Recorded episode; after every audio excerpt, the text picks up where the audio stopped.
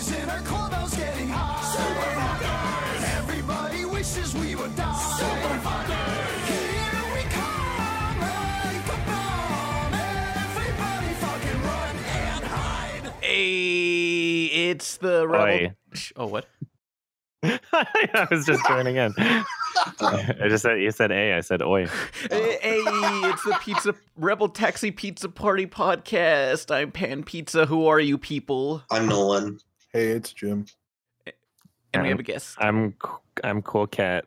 Oh, cool cat's here, that's a dude, classic. Cool dude. cat. dude. Dude, I'm- can you can you get can you help- help me meet Vivica A. Fox, please? No, Cool oh. can likes to rock and roll. I'm Cool- too busy strangling all the bullies. Oh man, cool kid! I heard you're making a new movie, and it's just recycled footage from ten years literally ago. yeah. I mean, I don't know. Some people are surprised, like maybe they got the wrong impression, but that's all it ever was. Like that's all he ever said he was gonna make. He's like, we're gonna add in some new celebrity cameos. Like, ex- okay, Wait, what extended cameos? edition? ah, there was somebody in the trailer. I don't even remember who it was, but just some not obviously not a lister. So very memorable celebrity. Yes. This is this this is already like the third or fourth time he's George Lucas his film. wait, Right. wait. There's th- Like- so wait. Wait, so he another might end up George Lucasing his film more times than George Lucas did. He's been Nah. recycling the same footage for years. So essentially, okay, so if you look on his IMDb, But to be fair, Before- if you had if you had that footage, wouldn't you recycle it over and over again? At Yes. least remaster it. Add some colors. I don't know, like up the contrast or something. Do if you go on his IMDb, you can see uh, before before the film Cool Cat Saves the Kids, there's like three other ones. It's like Cool Cat Loves You, Cool Cat Finds a Gun, and Cool Cat in the Hollywood Parade or whatever. Wait, wait, wait, yeah, like wait, Cool wait. Cat Stops Bullying. Wait, wait, Um, wait, wait. Cool Cat finds a gun. yeah and so what he Wait. did is like all of all of the ones on imdb that you see before the f- first quote unquote first film are actually just short little like kind of psa sketches that Yeah. he made that are like you know 10 minutes or whatever and what he did is he essentially took all of those and then stitched them together into a film and that's how he made cool cat saves the kids is he just recycled old footage so when vivica a fox and erik estrada agreed to be in uh, a thing for Cool Cat. They didn't know they were going to be in a movie. They thought they were just going to be in some short little like two minute PSA, and that's what it was. But then Daddy Derek changed the game and uh, decided to edit it into a full feature length film. So that's why in the scene right before, it's like it's like they have to come up with some convoluted excuse as to why Cool Cat is over there and Daddy Derek and Mama Cat aren't over there. Mhm. He's like, oh, well, uh, let me drop you off. And then after I drop you off, I'll come back here and get Mama Cat instead of just waiting for her together. like, okay. I love the e- escalation. Like the first one just says "Cool Cat loves you," and the second one, "Cool Cat finds a gun." Cool Cat joins ISIS. What's he gonna do with that gun? What are you gonna do, Cool Cat? You gonna shoot me? Cool. So, Cool cat's Yeah, responsible then- for Columbine. Come on, Cool Cat, shoot me. You can't do it, pussy. He's going to stop all the bullies. Yeah. n- now Um, no one will make that, fun that of him. That falls in line with the Well- Columbine narrative. yeah. What? Wait. What? Um. What was the lot? What was the uh? What was the little girl's name uh, in the the movie? Uh, do you remember? Maria. Yeah, Maria. You're pretty cool. Don't come to school tomorrow. Whoa. This'll teach him for insulting Ember's Ghost Squad. Oh, this, this no. got dank. Um, and so after after his that that film, he already recut that same film again uh, after my review because I guess he took some of the criticism to heart and changed a couple things, Oh, but not a lot. Like he didn't. I mean, he didn't make a good film out of it. He just changed a couple things. Like um, he made cool. He added in a shot of Cool Cat looking both ways before he runs across the street because I pointed out how hypocritical it was of him to say to do that and then just not do it like Yeah. literally 30 seconds later. So, So, he like Han shot first his own scene. yeah, but in a way it's like okay, I you know, I kind of understand cuz he's like, well, it's to help the kids or whatever he's telling himself. Mhm. And so, you know, if I come up with some sort of criticism where he genuinely believes, oh yeah, that would be better for the kids, then you know he changes it, I guess. And so that now this is like this is like the I don't, I don't know how to count how many times he's just recycled his own film, but that now this is this is just another one of those times when really everybody wants a sequel. Everybody just wants like a new movie, but even with his first film, he never really made a movie. He just recycled old Mm. shorts together. so I don't think he knows how to make a full feature. Well, haven't you ever made a video and you're just like, man, you you uploaded the video and you're like, man, this isn't good enough. I wish I could re-edit this entire uh, review or something. Well, not, or just add a few Kind of. Not like immediately after I make it, but maybe like years down the line. Yeah. Yeah. because uh, I sometimes had that feeling. Because like in the last video, I talked about I did a video on like why action cartoons are no longer on TV, and I wish I went into more detail about streaming and stuff. But I think I was like having trouble with my microphone, and I was like, I'm done with this. I don't want to do this. But now I have a new microphone and an actual preamp, so I don't have to worry about things anymore. Yeah. Yeah. Upgrading equipment. is always good. Everything's a mess. But the next video is gonna be crap. Uh, top ten superhero cartoons. the next video is gonna be crap. You just said. no, it could be. You never just said know. that. Somebody can What? somebody can clip it. It could We very have well the be. proof. But the next video is going to be top 10 uh, superhero cartoons that were never made, like unreleased, lost pilots and stuff of superhero Wait, did- cartoons. Or Did Youngblood get in there? yes, well, not not really Youngblood, but the story around it, because like uh, Oh, okay, yeah. essentially, like uh, Fox Kids signed a contract with Marvel, stating they could only make uh, Marvel shows and only Marvel comic book shows. From and they Mhm. can't accept like Malibu or Image or anything. Yeah. So it's like a real shady contract dispute that happened for like three years. Yeah. What do you get? Oh, oh, oh, oh, oh! Someone just woke up. Look in the chat. It's Uh-oh. Izzy. Izzy's here. Wake me up. Wake me up inside. I can't wake up. Wake me up Wake me inside. up. Save me. Call my my name name and and save save me me from from myself. This is like the end of the podcast. oh no! We usually have a terrible. Am I naked in this? What? in this little look at the, Oh, in the stream. the image, you can oh. see the contours in my back. Oh, okay, in the Whoa. stream thing. No, I'm sure it's it, it, you know that Nolan dr- draws you with jeans or something. Draw me like a French girl. Levi's. You know. I just I just did. I just did. Look at you. You're beautiful. Oh, Thank yeah. you. We're, we're streaming and uh, You're beautiful. we got to figure out when we're streaming these things. We we stream them at at 5 p.m. Eastern time unless stated otherwise, like right now. twitch.tv slash pizza party podcast we'll link below and we'll have info in the description for that but you guys Yeah. want to get into the news Uh, yeah. Sure. Let's Sure. get right into the news. Hey Wow, that's a good announcer voice. This is CNN. hey Oh. adam you like samurai jack I'm impartial. okay Oh. too bad because There's nothing wrong with it. Just- uh, adam just never seen it you know he lives in well, I've canada seen. I've just never like actively sought it out. yeah It was like on TV when I was younger, and I was like, "This is cool," and I watched it when I could, and then, but I didn't really watch it much. yeah you live in canada you don't have cartoon network you had teletoon Yeah, exactly. And it's like they had less shows, less of the good shows, less frequently. Just some other random crap, but whatever. yeah Oh, so it's like current Cartoon Network. oh Uh, now kids these days can just torrent everything. Yeah, this is the future. Everything's better. But uh Samurai Jack is getting an HD remaster. This includes all the old episodes and they're all going to be released on a Blu-ray, all 62 episodes. And not only that is uh the, the first 3 episodes of Samurai Jack are going to be in a are going to be put in theaters for a Fathom Events one night sort of thing and I would love to see that, but like HD remasters of the old Samurai Jack episodes. That would be great because like the DVDs look like utter garbage. They look. I mean, I use footage of the DVDs in my review, and they just look terrible. DVDs are like the most useless format now because at least VHS you have a bit of hipster quality. aesthetic, yeah. Yeah. Well, at least Like, with DVDs, Physical tape. the only good thing about a DVD, if you have a Blu-ray player, it'll up the quality. Mhm. So if Wow. there's something, if there is something on DVD that just gets a crappy Blu-ray transfer, you actually just already have it. You don't need to rebuy it. That's not.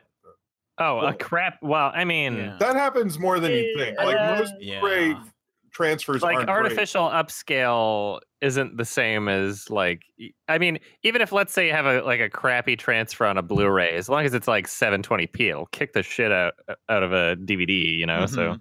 What I I, mean- Well, it really depends on- amazing is that like yeah, I've been here the entire time.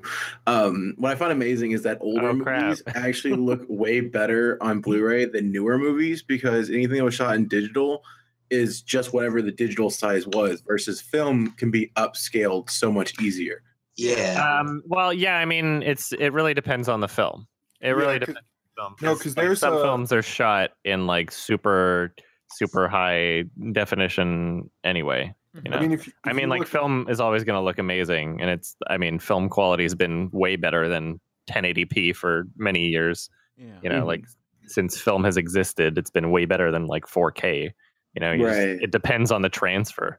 Well, it, Yeah. 'Cause, de- it depends on what they transfer. Because I have a copy of Halloween, and it's supposed to look like a suburban neighborhood in the fall, like on Halloween.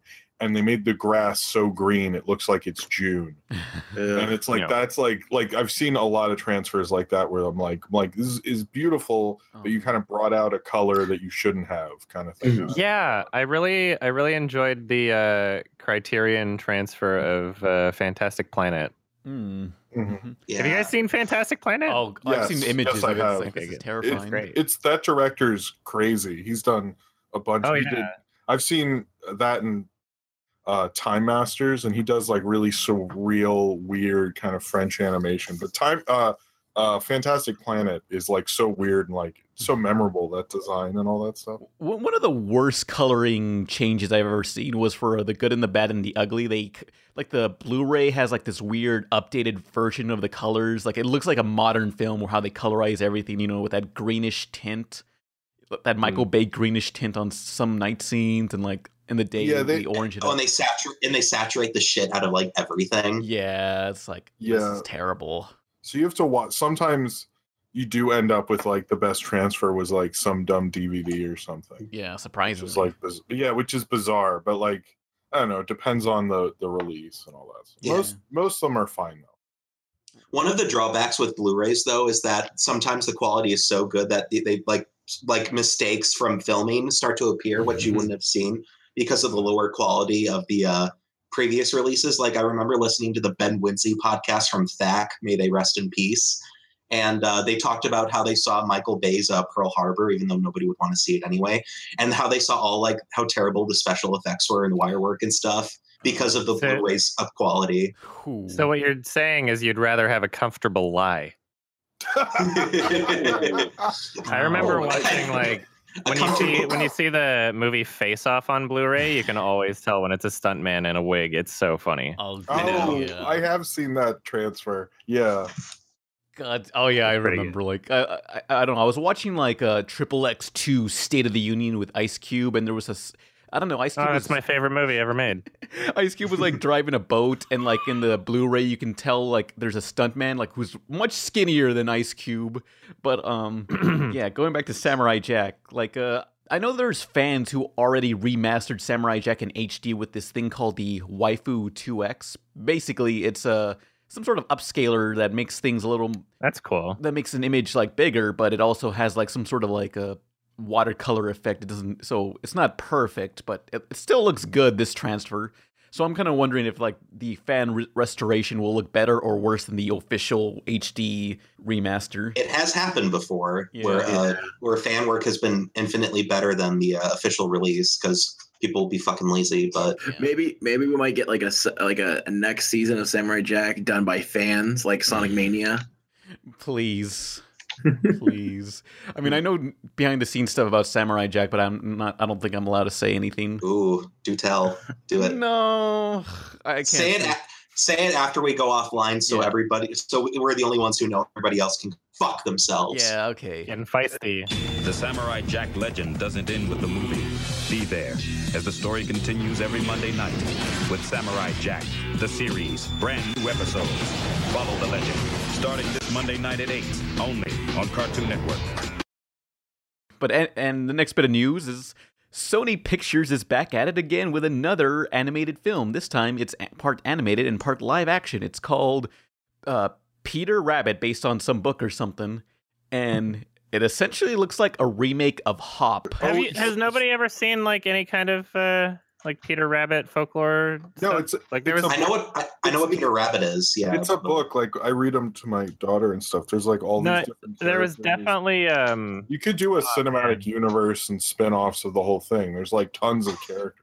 Like, please don't, uh, please don't give Sony ideas. oh, Oh. they like they have already had this idea. This is not. They're not. They know this already. But like uh, Farmer McGregor, and you have like like a cat characters and rabbit characters and like all the characters that would be in a farm setting in England. Amy Pascal is listening right now and taking notes. Amy Pascal doesn't listen to this. Come on. Do they have all their own like uh spin-off books and such? Yeah, actually, Amy Pascal's writing this down and going like, "But if we could put Spider-Man in." Oh. there was definitely a Peter Rabbit thing that I watched as a kid a bunch and I can't remember which which variation it was of it. like some animated thing. Yeah, I think it was like I'm I'm looking on IMDb right now. I think the most likely culprit would be this like Tales of Beatrix Potter thing, but who knows? Yep. The Peter Rabbit anime is really hard to find in my that where he uh it's a shonen anime where Peter Rabbit has to like train every like five episodes and defeat the farmer. Oh, here it is. It's the TV movie The Tale of Beatrix Potter, I Mm. think. Yeah. I don't know. Maybe I'm confused. There's so whenever you have something that's like like Creative Commons license at this point, basically, like Public domain. yeah, public domain. That's what I was looking for. Is like there's going to be a million different variations. There's a new uh there's a new Jungle Book movie coming out. Oh, the. Andy Yeah. Serkis one. Yeah, yeah. So like another Jungle Book, Oh, because really the, quickly. the the no, they were being made at the same time, but Yeah, the other one. So what they did is because I wish they were in theaters at the same time. That would be No, so I wish. I think that would have been, but no. So That'd been Andy hilarious. Yeah. took the the book, the Kipling book, and which is very different from the Disney version. And I'm like, I guess so, but maybe delay it a couple years. Like, don't put it out so directly because Disney's is its own thing. And Yeah. I'm like, I don't. I mean, I love Andy Serkis, but I don't know. Like, when does So, that uh, even come out? Next year or something? Look, that movie was so forgettable. Pe- people would would not know of it, you know, by then. You know. Yeah. So Yeah. I guess uh, Sony Animation's doing uh, Peter Rabbit. Can we take bets on on like whether or not they'll show a shot of Times Square and throw a bunch of ads in it for Oh, Blu-ray and God. Sony products? Because they've been doing that. That like I've every been I've been going through a bunch of Sony films just to see how many times it happens. It happens a lot. Yeah. Wasn't That the is- first Spider-Man was the first time they got caught doing it? Because I know they got sued. The Green Goblin fight in the uh, Tobey Maguire first Spider-Man Hmm. or Sam Raimi. Oh, for what? For Sued for for what? like for sieging in uh, their own ads in Times Square, like that, Oh, and they got wow. sued, and that was the first time I remember How someone did they got get in sued trouble for that? uh, I think some companies were like, "Hey, you just like put something over my ad for one of your You can't stupid sue sell- Well, I, I mean, don't- in I don't America, you can remember- sue someone for anything, but I mean, I don't remember the you can't win specifics of, case. of what it was, but I remember it was either a controversy or You need to you need I- to send me a link somewhere. Yeah, it was a Hey, long I need to time I need to Hold on. verify this claim. Hold on. This is the 90s. We're gonna sue you. We're gonna get you for willful destruction of property, Yeah, mental anguish, that's giving it to him. loss of work hours. We get through with you, you ain't gonna have a dime left to your name. You'll be hearing from our attorney. What kind of world is this? I Would you do me a favor up. and intercut uh, a, a thing from Suburban Commando where it's like, is the '90s. We're going to sue." Oh Um, yeah, I mean, like uh, Sony Pictures, like, I mean, like I was watching Hotel Transylvania 2, and like for no, like it, it, it felt very out of place that there was also a Sony phone within this cartoon universe of all things. Yeah. Sony is Oh, wait. desperate. I found it, and a You found federal it. judge, a federal. Hold on, I'll put this in the. the Please, Discord. I need to But- see what this is. But it says a federal judge allows them. I haven't read the whole article. I'm just reading the headline. But a federal judge allows them to alter Times Square. Wow, this was Why wouldn't? Yeah, exactly. Why wouldn't that be the case? You're allowed to alter like it's your movie. Yeah. Like yeah. I mean, there's there's instances of of companies suing for having their products in the film already. Like Oh, I mean, so if it, you it was didn't get considered. clearance, then you would have to edit it out, right? I mean, like, how is that? A, how is that an issue? It was considered free under free speech protection to do that. Hmm. So I, d- I don't see how anyone could make a legal argument against Yeah. digitally editing out I mean, someone was- else's product. It was kind of obvious if you see that Spider-Man movie at the time and had been to New York On Blu-ray. that they had altered it because it didn't look like you'd see these ads and you'd be like, "What? I've never seen that in my life." So, I they mean, do that all the time, though. I mean, Yeah. at this point, especially, like Yeah. they threw in a Times uh, Square scene in the new Ghostbusters. They threw in a Times Square scene in the Amazing Spider-Man Two. well, they see, threw I, in a I Times think that's scene- more. That's more just because everyone thinks that tourists love Times Square because that's where all the tourists go in New York. It's because they can throw in ads for their own products. Yeah. well, it's like that. That's like exactly why they do it. That's why That's Sony like- makes movies. They don't make movies for art. They don't make movies to make like a good product that people want to see. It's a you way to get people to pay for their own ads. Are you saying the makers of the Emoji Movie don't have artistic integrity? Well, that's a bad example because that's just meh. It's the hmm. best movie ever made. Yeah, there, there was no Times Square scene in Emoji Movie, so you know. Oh yeah, there wasn't. There wasn't. No, that's true. The one. kid, the kid should have gone on a They- trip to New York just to have the Times Square scene. Yeah. the, the Sony film Life, which was completely in space, threw in a Times Square scene with Oh, Sony wait. ads. It, Is it- it is it- literally, Oh. Wait, sorry. Finish your thing. they threw it. They threw in a shot of people in Times Square with Sony ads over top of the other ads in Times Square. Wait, do you know And where this that was a movie that was that was like the entire thing was in space. Wait, do you know where that footage is from though? What it's footage? That, that footage of Times Of Square is from Square? is from Spider-Man Three. They Oh, recycled in like Life? stock footage. oh, that's funny. For life, that's why. That's why. Are you sure Spy- that? I know No, that. no, I know they've I've done that that- for movies uh, before. I don't know if because apparently that's what spurred on the Venom. How it was a Venom prequel. Do you remember that uh, theory that Oh, Life yeah. was a Venom prequel? And apparently, one of the things that added legitimacy to this, uh, or whatever, I don't, I don't want to say legitimacy, but uh, is that they someone w- was watching Spider-Man three and went, "Wait a minute, I know that." that That's footage." funny. Someone recognized that one scene from Spider-Man 3 of all places. Yeah. the entire movie is in space, and then they cut to Times Square because they're like, the astronauts sent a message home when they're on TV talking about how cool it is being astronauts. Obviously, this warrants people watching this feed in Times Square. See that that's something that hasn't happened since like the 90s. Nobody because that used to be a thing. They'd be like, Seinfeld is ending. We'll play the end Oh, Seinfeld yeah. on the big TV there, or we'll play the OJ verdict. But like these are all things that happened over 20 years ago. Like no one goes to Times Square in the noisiest part of a huge city to watch anything. That sounds like the worst way to watch anything. Can't They hear threw in a. Times Square scene in the new Smurfs movie. Yeah, I think both. Wait, the animated one? Pure Well, just like the first, one? yeah, the Okay. first anim- computer animated one. yeah, like Mm. The- I forgot that there was a second live one. the Smurfs movie just feels so sleazy. Just all the ads they just shove in. Like there's that one scene in the first Smurfs live action movie where they're they're just in a toy store and they're just demonstrating all these toys that you can buy. Don't mess with me, because I will kill you and everybody you love. I have to catch this guy, and nothing's gonna stop me. Parker, my office. So, you got detention. How are you going to make things right? Spider Man Homecoming. Hey, speaking of Spider-Man, like we never got to talk about uh, Spider-Man Homecoming. Did anyone else see Spider-Man Homecoming? I saw it. I, I saw did. it. I did actually a few days ago. Izzy, did you see it? No, I only go see movies when I have friends. oh, Oh. Oh, So never. No, I just- oh, wow. All my friends. Adam, like, Adam, rich. Whoa. Road. Sorry. What you guys think of Spider-Man Homecoming? Best Spider-Man. Right? what? good. Sorry?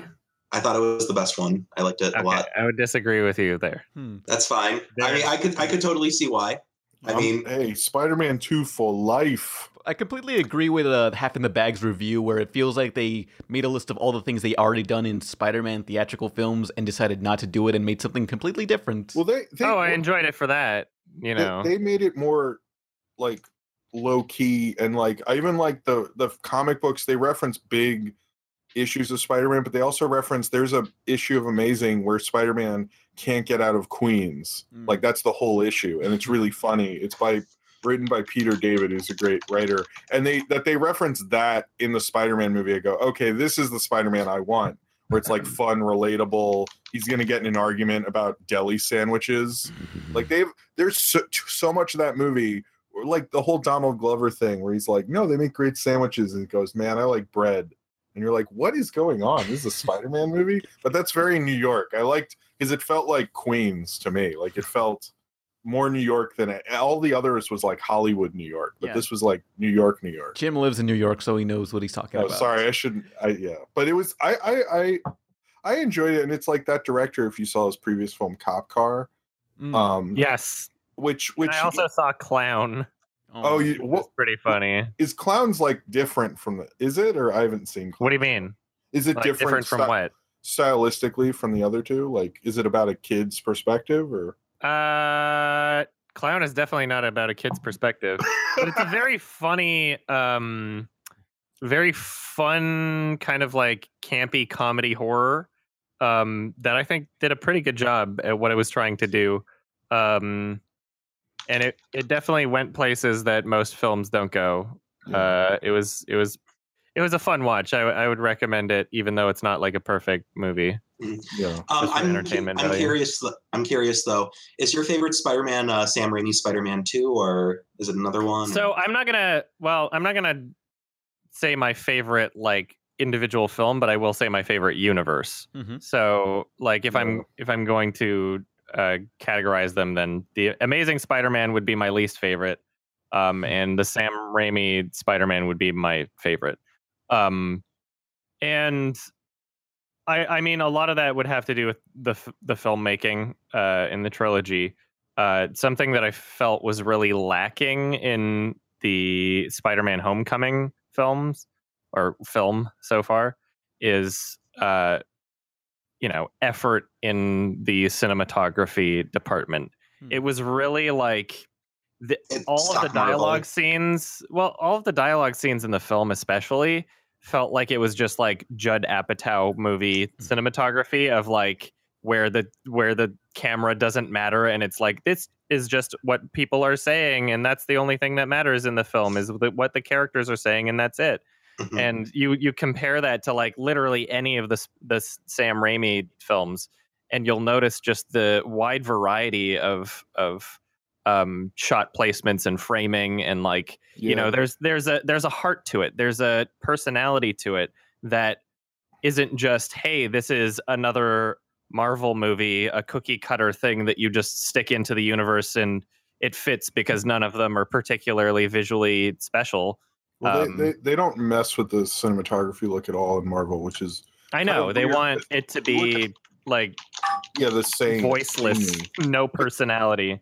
Because if you look at the old uh, in comic books, you can have different artists, but you can't have different cinematographers Mhm. and Mhm. ways of shooting things, which I kind of think is to their detriment because it's like you they wouldn't all look the same. You could have very different looking movies all existing in the same. It would be. I think it would. I, I don't think it would be like that big of a deal for a No. different feeling Marvel movie to exist. I mean, the closest that we have to that is Guardians of the Galaxy.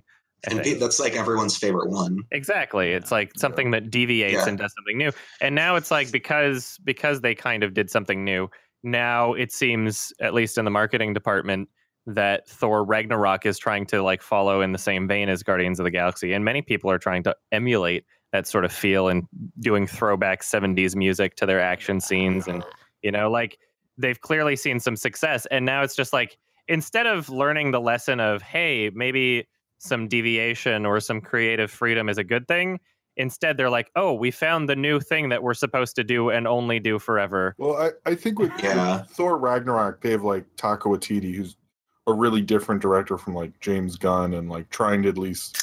I mean, I, I don't know if it'll work out that way. I haven't seen Thor Ragnarok yet, but yeah who um, knows It's, it's how that will yeah, like out. doesn't matter. Doesn't know right now, but it feels like they're going in a really different direction by getting at least. i don't know like their poster implies it but i don't know what the marketing department is gonna yeah, yeah. you know But at least like with the the Sam Raimi Spider Mans, like they had Bill Pope, shoot those, and he did Scott Pilgrim and uh, Baby Driver and uh, Team America, and like they had a really great uh, DP on those. Whereas like yeah, in these, it's like I barely notice who the DPs are. and not only um not only are are the action scenes more impressively um thought out uh from a cinematography perspective in the uh Sam Raimi universe Mhm. uh when comparing it to the uh, uh Spider-Man Homecoming especially uh not only is that more impressive but it just just looking at the dialogue scenes you know like there's parts where characters will have a certain emotion um, and in order to emphasize that like the next shot when you cut back from one of the characters it'll be a little bit closer onto like aunt may's face or Mhm. something. And it's like th- there's a, there's a purpose there's like a breathing uh being to to the film. And i i feel like uh you know the the sam raimi uh universe spider-man in terms of the filmmaking it feels it feels like art. But then the homecoming uh cinematography just feels like a factory product and Yeah. that's Mm. really what i'm missing from it and i i want to be you know i like film as an art form that's what i i love about it Yeah. you know so i i, I just feel I mean, a little also- uh The the only closest thing I can think of to what you're talking about in Homecoming is when uh when it's like talking to Peter in the uh um drive to the Homecoming and figures out who Peter is and turns around and the light goes green on the street light and he's like, "Oh, I get you." That's like the closest that's like the closest thing to like a clever well, that like visual Yeah. meta visual shot. That was- that was- I, I, I I would consider that to be like probably the most effective dialogue scene in the film. Mhm. Yeah, oh yeah, um, definitely. That's what which that's why. isn't. it- yeah, I mean, like it, it, it isn't saying all that much because I, I wouldn't, in terms of like emotion, I wouldn't say that there was much in that film in that department. There was comedy. There was Oh, yeah. like, uh, inter- Well, they were- kind of funny comedy, but that had nothing to do with the filmmaking and everything to do with like the performers and like the characters and like Yeah. the universe, right? Like the Mhm. filmmaking was just what was lacking in the film, Yeah. and that's what I care about the most. Mm. I mean, And- Yeah. I think there Like, were I don't think it's a bad movie. Like I gave my quickie on it. I gave it a seven. Maybe maybe it should be a six instead. Like now that I've had time to sit on it, but um, Yeah. yeah, I don't. It's it was it was an enjoyable watch. I'm glad that they did new things with the universe. Mhm. Um, just I, it's really not as much of a, a film from a filmmaking perspective that I'd like it to be. No, it's Yeah, more of a, that's- that's understandable. Studio driven, and it was the other thing is it's a lot cheaper. Like the original Sam Raimi Spider Mans were made in like such a different Hollywood where he kind of Sam Raimi had to make them big and epic as possible because there were these huge movies. So they had to be these big epic kind of event things, but he also had to find a way to make it small and relatable because Spider-Man's kind of like you're basically just dealing with like protecting New York City. You're not saving the universe in a Spider-Man movie. hmm And like he was Sam Raimi was good at making it feel epic and important, but also like, oh, Peter, you know, has to get to class and stuff. Pizza this- time. Yeah, exactly. and this one this one was so was so much more focused on the low keyness that I get like it's kind of hard to build up to what Sam Raimi did. And especially Yeah, and now the Marvel films are focused on the Loki-ness. Bazinga. Ah! Wow, Adam, we have a dad here. You can't just upstage him like that. He stole that guy's joke. yeah, he I had to that was- interrupt while it was there. I'm sorry. but, but with these solo Spider-Man movies, like you can almost say, like if he's the only superhero in the world, then like you know it's much grander versus like, um, oh, that's he- a good he- point. Like in in this version, he's it's literally like, can you just you know protect your neighborhood? Can you be a friend, a friendly neighborhood Spider-Man? Or like how he helps that lady across the street and she gives him churros. Mhm. Wasn't it? Was it ch- he like gets some churros? I was like, I like that. That's Spider Man's day. Well, because like. Yeah. In, in in the original, you know, like literally, it's the responsibility is like the like the the catchphrase is such a big important power. part because it's like responsibility. If you if he doesn't do what he's doing, then he's he's being a bad person. Yeah. Versus now, like he, if he doesn't save the day, someone else will. Yeah. Yeah, I like how this true. movie emphasized friendly neighborhood Spider-Man, like that aspect. Like, oh, now I get it. Like the other movies, I don't feel got that aspect. I will I will say as much as I liked um the what I mentioned before about him not being able to s- uh, like do web shooting in suburbia. Mhm. There is no way he goes to a school. He goes to school with a girl who lives in that neighborhood. like it just geographically that that I I was fine with it, but like when you live in the area, sometimes you're like, where does she live? Like that's an hour away. like there's no way she commutes an hour to school. Making that car thing with Michael Keaton, like that would have taken forever. They would have been like, so uh Trump, right? I mean, let's that'll kill 20 minutes, right? You know, you know who I don't like? Iron Man.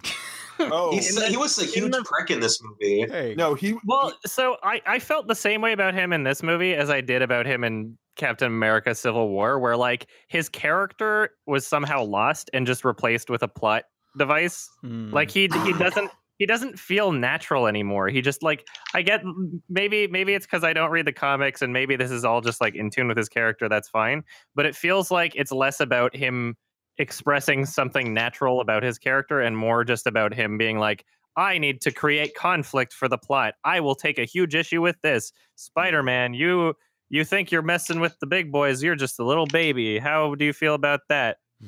You know, like it's just he's he's literally just shows up as a a plot device and it's just I don't know. He Well, he, he annoys me in this universe. Well, I think that's there's twofold reason. One is the the first reason is he got PTSD in Iron Man three, which is a completely irrelevant movie now. But uh, that I guess that kind of hinted that he's starting to take things a lot more seriously. And then in Civil War two, I mean, and then Civil War, and it's a really flimsy, stupid reason. But this lady walks up to him and she said, "Hey, my son died because Oh, of yeah. you." And and, and then Tony and then Tony just all of a sudden realized my actions have consequences. It it was really ham-fisted. Oh god, no! It was it was it was it was probably it's probably one of the worst moments of the Marvel Oh. MCU. Yo, my son died. Yeah, I mean, they Like- could have they could like- have built on his whole P- PTSD thing to get to that plot. point. Well, when you've got like eight billion main characters in the movie, like how much time can you really Yeah. spend developing Did- one? are you guys excited for um, Infinity War, where they're going to have sixty characters on screen at once? Oh boy. yeah, I don't. I'm curious how they can even do that because even in the Infinity Gauntlet comic, which this is primarily based on, I guess, um, they mainly had it from Thanos' perspective, and then they'd cut to the heroes, and they'd be all like, "What do we do? We got to get organized," and then cut back to Thanos. And like, so is it mainly going to be about Thanos and then do that, or are they going to try to push the whole like Tony Stark feels bad sometimes thing? what do you think, Jim? probably, probably the latter. yeah. it probably like Tony will be like, I feel bad. Where's Captain America? He has an eye patch now. But, oh. I Can I, shouldn't have can I posted say him that I feel live. like they might have revealed Thanos too early? Like I know it's all. Oh yeah, no, they did. They did. But like I honestly don't give a shit about this guy. Like if, if it was like a couple years ago, sure. But now at this point, they've teased him so much that it's like, eh. Do something. They didn't do enough with the the teases. The tease at the end of Age of Ultron was like, "I'll do it myself." was like not cool. It was like- like the first time you're like, yeah. If it was like each one was like a story, like he's like getting a gem in each um infinity gem in each uh post credits thing. I'd be like oh this is building but instead it was like he's like eh, i'm still angry. Thanos get off Oh, right on. No, it should be like that would have been um, totally fucking cool if they like how Disney always has like some kind of unrelated short at the beginning of their movies. They had like a unrelated short at the end of theirs, like not just like a scene, but like an actual like small like five minute movie. Well, there is there is actually like a comic before Infinity Gauntlet of Thanos getting all the Infinity Stones or gems or whatever, and like that's actually a pretty cool story. Like they could have made like cut that up into shorts or just made like a you know Netflix thing or something they or did- made a movie. Who they- cares? they should get each movie and have it like um uh, Aqua Teen, where at the beginning it shows like Doctor uh that that uh doctor guy, but it's Thanos and he's saying "Gentlemen, behold," and it's just whatever he creates or does, it, it interferes with the movie afterwards. I like actually that's the best idea. The human whose name is written in this notebook shall die. Any human who's used a death note can neither go to heaven nor hell for eternity. Once you actually start looking around, it Makes you wonder if you'd be doing society a favor by getting rid of all these people.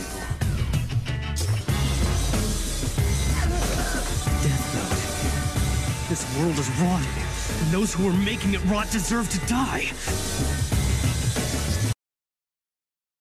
I, I can't tell if I love it or love hate it. Like it, I enjoyed it. I enjoyed my my. I didn't realize the main guys from Naked Brothers, but I didn't. know, I don't know what, What? Naked Brothers. The main guys from Naked Brothers. I looked him up. He's from Naked Brothers Band? Yeah, from the, Yeah. the new Death Note movie stars uh, Nat Wolff from Naked Brothers Band. Holy shit! I don't know. what Naked that Brothers. is. I ain't watching. No, you ain't watching no Naked Brothers. Sorry. Oh, Adam, um, I don't know if you got that in Canada, but Naked Brothers Band was a show like on Nickelodeon about these like guys who Uh, these like stupid teenagers who were in a band. I'm looking at the IMDb page right now. It looks awful. It's very Yeah, I- concer- uh, the name is very concerning. Naked Brothers Band for a kid show. It's a little I think I remember seeing like maybe a commercial for that on TV at one point. Yeah. Um, the, I, s- I go to Walmart all the time and they have like 50 million copies of the PS2 game on clearance that nobody wants to buy. And I've always just contemplated, I wonder if anybody would be upset if I stole these. Because because because owning it ironically would be great, but I ain't paying for that shit. Like like like like they catch me they catch me at the uh at the um door and they'd be like, You have to pay for them. No, I don't. okay, go ahead. yeah. It's like who wants to arrest someone stealing something called Naked Brothers Band? That's just You disturbing. get three years, three years of your life in prison because of the Naked Brothers band. well, I think there's lots of people who have gone to prison for liking the Naked Brothers band. Oh no. Sorry. That's, that's actually uh, not to be confused by the popular uh, gang in prison. What's the what gang in prison? Oh, the Naked Brothers band. There's, Like, a, uh, there's a gang. oh no, never mind. It, she's making a joke, I- shut up! Shut up! Hey, okay, so crap. So is that all for Spider-Man: Homecoming? Hopefully. You want to talk about how crappy Death Note was? Let's talk about Uh, Death Nuts. I'm recording now, but yeah, Death Nut on Netflix has premiered, and everybody says it's shit because it. To me, I've seen some footage, and it looks like Final Destination. I've seen footage. I say noted. I've seen the whole movie. I so actually have I. fucking enjoyed it. I, I don't know what anyone's saying. I've, I've heard I've heard a lot of polarizing things, like, but mo- but the consensus is it's bad. But either It's you'll love how bad, yeah. But either you'll love how bad it is, because Death Note. Okay, okay. Uh, I've never been one of the types that's like it has to be strictly the same thing as the source material because if we Me if we play, neither. if we play by that rule, almost every classic movie that everyone fucking loves, Jaws, Wizard of Oz, everything else, um, we we should start hating them. But because everyone saw the movie ever- equivalents first, I those are completely the, agree. Thank you. Um, so like if this movie legitimately didn't have Light as the main character and L as the thing, and they just changed their names like they did uh Misa to Mia and whatever, um, I could enjoy this as like a weird American alternate universe sequel thing with just Ryuk. Um, but this is you know, obviously the characters aren't the characters from the book. Light is the biggest pussy ever. Um, and he makes the his facial expressions in this goddamn movie is the He's live action smiling equivalent. all the time when he's like Yeah. pretending to be scared. Somebody uploaded the screaming scene to YouTube. It's so funny. Yeah. He's It- it out is in the the library. live action equivalent of the Tom and Jerry Willy Wonka movie. Um, Ow. So- Ow. Put that on your resume, dude. The Netflix uh, live action 2017 Death Note didn't just fail because it deviated from the source material. It failed. It failed independently of that. It was. It was a incredibly poorly acted, cheesy, nonsensical, stupid film. Although That- you didn't, you didn't like, you didn't like the detective guy who really just went all for it. Which detective guy? The guy with the the, the mask, L. L, Who? yeah. That was just Oh, so ye- so far. I was like, I was like, props to you. You went for this. I don't know Is why. like emotional, like crying and gun wielding and no, just you his know- like like when he would hop on chairs and like be like totally doing this weird. I don't know. I was like, you're doing this whole cartoony thing. That- well, that's like how it was in the original manga. So. Yeah, oh, yeah, yeah. okay. But like, yeah, yeah, that, that's that that's uh that, that's probably the only way you could tell that character's But- L. it was like everyone else was like, we're making a live action film, and he just went, no, we're making is based on an animated movie. I'm gonna go for this shit. And it's like I it's like John Leguizamo in Spawn, where you're like, I mean, this is something. You definitely have acting talent, but I don't know where you went with this shit. Like, well, where, what's going thing. on here? light doesn't work in this at all. And like you have like this traditional American setting, you know, traditional Light high school. Turner. And, yeah, yeah. And then just, you know, all right, we found you with uh six kids' uh homework light. Like that doesn't work. Yeah. Well, okay. So it would be one thing if they deviated from the source material and changed everything and it was just like, oh, well, it's different, but it's equally as, you know, purposeful or equally works in the universe. But every change that they made was significantly for the worse in a way where it's abundantly clear that Adam Wingard and everybody else who made the film completely just missed the fucking point. You know, that like mm. how, what what did they watch out of the original anime? What was their experience? What did they get out of it? If apparently them considering their film as doing it justice or do it or, or creating a, an adaptation that is of equal or greater value, if their interpretation of that is this film, what did they even see? What did they even watch? You know, what what did they get out of it? What That's was the good- movie, what was the anime for them?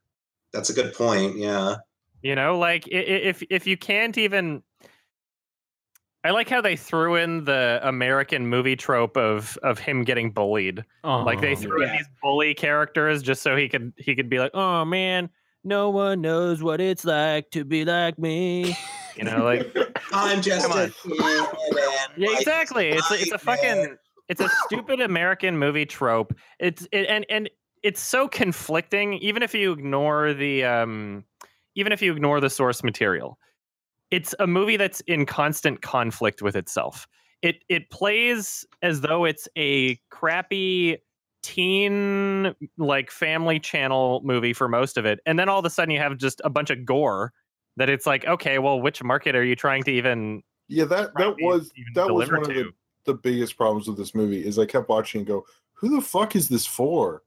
Like Yeah, I don't like I don't know Me. who it's like is it for us to like rip up like and th- so this movie cost 50 million dollars by the way and like this is one of the biggest things prob- problems with this movie is if this had come out in theaters it would have bombed and the director would Yeah. you know ruined his reputation and you know we- it would people uh studios would be like well we can't make anime adaptations anymore. Look at ghost in the shell and death note especially. But since netflix bought it you know adam wingard's next movie is godzilla vs king kong mm. yes. and it's like it's Actually, like- his next one is an I Saw the Devil remake, but oh he's doing that too. well I mean, know. he- quit giving him shit. he He's used to awful. like did you see he used to he's made better stuff before but as soon as he I- started with that blair witch movie it's like Okay. I'm gonna I'm gonna disagree with you there and say that he's always been making awful shit movies and he's You- never made a single good thing in his didn't like entire did you see the guest I you know what? I, I I expressed my opinions on this because I I I tried watching the guest and I turned it off after 20 minutes because it was so Oh, okay. stupid. Oh, I like the guest. after- it's kind of like fun genre stuff. Okay. after everybody after everybody on Twitter started being like, Adam, you didn't like these two movies that I've already tried watching before. Um, and uh, You're Next, I I got all the way through and I watched it in like 2012 or whatever. But Mhm. just just to entertain the idea that perhaps I was misinterpreting the films or that they were some sort of serious hidden gem level of of uh, commentary on on genre deconstruction, like people claim they are. I watched them both again last night. They are still bullshit. They are still awful. I hate them. I hate him as a director. He's No, he- awful. I don't know. I haven't really like We're off this. the rails. This this and Blair Witch were so horrible. I watched that last night too. It was very Oh. upsetting. No, Blair Witch is like eh, I don't know. The remake or the The the remake. He did the uh the one that came out last year that was like the the found footage sequel. Why did anyone need that? Like, why did Well, that need to exist? I think the reason I think people thought because the original sequel of Blair Witch wasn't found footage, it was like they tried to um I haven't I saw that movie like once like so long ago, but they tried to just do like a regular kind of horror movie and then I think they went, "Oh, maybe that was stupid. Why don't when we reboot it make a found footage Blair Witch sequel?" But he screwed it up and like because Yeah. there's actually a lot of cool uh Blair Witch history they made for the website and stuff. Like there's a whole world in there you could have done something cool with, but he does not do that at all. He's clueless, and in the Blair Witch movie, he misinterpreted the source material in the same way that he misinterpreted uh, Death Note. Like you completely missed the point.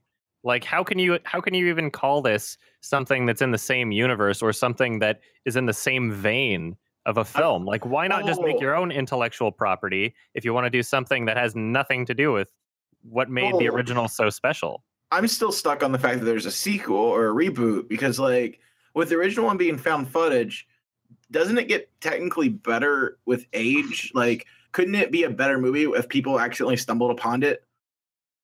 What do you Um, mean? Like, like, like, like, you know, you, you, I don't. I mean, I guess people don't really do this. like like if like if like if from years from now and it was completely forgotten and some somebody from the future wearing their fucking future spandex and was like had like a apple watch on their brain or something they were like whoa what is this uh what is this found footage movie and they watch Like it if and they like, whoa if they is set- real Like if they set the remake in 1999. no or what are you remake, no remake. There doesn't need to be Yeah. a remake. Like, it just, it, it just Well, it was- the Well, it was wasn't. more re- of mean, it was like a reboot, soft it was reboot, li- it was more of a sequel because it's like Yeah. the, the girl's brother tries soft to like, reboots are hot right now. yeah, I, I also I also really love how they decided, oh hey, uh, you know what we should do? We should make a found footage soft reboot when found footage shit is on its way out.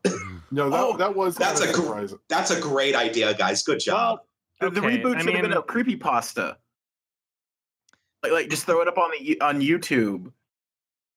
Hmm. The found Yeah. footage as a genre, like it's losing its popularity, but I don't think that it's completely um, useless as as a medium. I think that there are still many really cool and interesting things that you can do with the genre. And I know it's gotten a bad rap because most filmmakers see it as an excuse to uh, put less effort into their film. Yeah. Um, but there are it- some there are some found footage movies out there that are really innovative and interesting and put a lot more uh, care and attention to detail in their films than a lot of non found footage films do.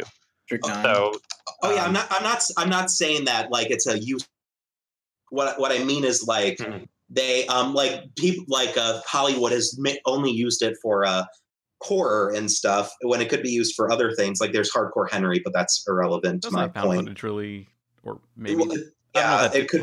It, it could be. It could be sort of uh classified as a, a, a Okay, yeah, yeah. found footage, a found footage subgenre. But what I mean is Hollywood has exhausted found footage Well, to they- the point where no one gives a shit anymore. they so never got into the the whole the interest like what Blair Witch started, but it took. I mean, Paranormal Activity, I guess, really started when you got like a ton of them. Mhm. But what Blair Witch was influenced by was Cannibal Holocaust. And if you've Yeah. seen Cannibal Holocaust, the what's really cool about that movie is there's a whole backstory to they found the footage and they actually have a debate over the morals of releasing this footage. And Cannibal Holocaust is a really extreme movie, and I mean, it's got a really good song. Yes, it The does. But song is so good. no, the theme song's great, but it, it's a. I think Cannibal Holocaust is really good from what it does with the found footage genre, but it does it way before any of the other kind of ripoffs do, and they never actually went into the morals and the ideas of finding that footage or anything. It's just like you're just watching someone found this and you're watching it. I don't know who gives a shit. And whereas Blair Witch Project did that also, but that was like a new thing. No one had done it before. And they at I'd- least had like a reason they were film students. All the other ones were like, it's security footage. I don't know. Who cares? Mhm. I genuinely love the first Blair Witch Project, and I No, it know a a lot good of a lot of people pass it off and categorize it as just some sort of found footage schlock, and a lot of people don't like it because it's like, oh, it's it doesn't hit the same cues and beats of a standard horror film. There's you know you don't see a lot of gore, you don't see like monsters or whatever, blah blah blah, but it works very well as a film. Like it's a really great drama. You believe all of the performances, like great acting, and you really you really feel for this this small group of people that you're with, and you experience the same confusion and and um. I don't know if I should say claustrophobia. There's a, there's a better term for it, like just Well, being the, the feeling of being lost. Like you, You Because know, like just, you, they're stuck in that loop, like they just can't get out of it. And there's yeah, that, it's there's a sense in that which the reboot tried to do, but the new one did so well where you're like, oh you my god, experience like, things stuck. through them. Yeah, Yeah. that movie also. I don't think any of them obviously didn't think it was going to be what it was, and I think that phenomenon killed it so hard because I remember when it, it came out on VHS right for Halloween. Like it, it had a really small theatrical window, and when it came out, everyone would watch it at a Halloween party. And that's like a horrible movie to watch at a Halloween party. You really need to like have the lights out, be you know, just like have. a I watched it by not have a lot of- myself. yeah, that's the best way to see it. But everyone who saw it like at a party and hated it, I'm like, well, that was a terrible way to watch that movie. No wonder you didn't like it. Like, if I if I have like a bunch of people over, like if more than more than like five people over, and there's alcohol, there's only like certain types of movies that I'll show. I won't watch. Yeah. I won't watch anything that I'll get upset if people aren't paying attention to. Yeah. It'll be No, it'll be like gore, fun, like p- dumb, dumb movies that people can laugh at, or like so bad that it's good, or like you know, kind of Yeah. things that it's like you can be drunk and everybody can be talking over it and it'll still be great. I, I always pick like Mac and Me for those things. Yeah. I still haven't seen that. I would like to. Oh god. Oh, you I've seen that. I've You- seen a few scenes from it. Viewing party. oh god, yes. Man, I'm still uh, I'm still hung up on Death Note. I know we oh yeah, kinda, Death Note. Yeah. Oh, sorry, sorry. We went on a I fan was so footage rant. disappointed. I was like, I was so excited about Death Note, and then everyone just like We're moved on. talking about Guys, keep, Blair talk, keep talking about it. I gotta I gotta Well, drop it's pickle because we were talking we're talking about Adam Wingard, and I was just saying how he's never directed a good movie ever. And um, I mean, I I would I would love to to hear people try to justify the uh, supposed intellectual genius of the two films of him that people really like after his inevitable 10 movies in a row where nobody likes them and they're complete shit. His next movie gonna be complete shit. His movie after that gonna be complete shit. Is To he people's standards more than just me. is he the next No. Spielberg? I, I think they wanted him to be like this genre guy because uh You're Next was very much like You're Next was very genre and I guess the guest was trying to be like a kind of like my bodyguard mixed with the Terminator type of thing. um and like that's what they wanted like him to be like a strict genre filmmaker but the problem is is i think he um when he's had these intellectual properties he's not using any genre in that he's trying to tackle them like i haven't seen any death note so i can't really of the anime um but when i was watching the movie it just felt like like too many things going on at once like you shouldn't have the L, the detective, and the He girlfriend. really focused thing. on the gore. Yeah, well, like, that was no the other thing. Was like it started as like a Final Destination ripoff, and then it stops doing Which that. is it I it's just so stupid. It- Like, Like, why- there's no why- reason for it. I mean, I sort of get like he he can It's clearly kill- what he cares about is the gore. Yeah, which is that even the point it. of the original anime. That's not Exactly. the There was never the anime didn't go like, "Ooh, how are they going to die?" like little death sequence and then like head explode like extravaganza. Yeah, That all, all that happened and was a that heart didn't happen attack. for Yeah, and I mean like okay, yeah, if you want to do something different, that's fine. Um but at least acknowledge that your choices are not being made for the better. You know, you you you decided that you like this type of thing better, but it's like, okay, well, what did you get out of the original? Well, I, I think all I have to ask. Is like, what did you experience? you're asking this as if like this is aimed at the original source, like people that love the anime.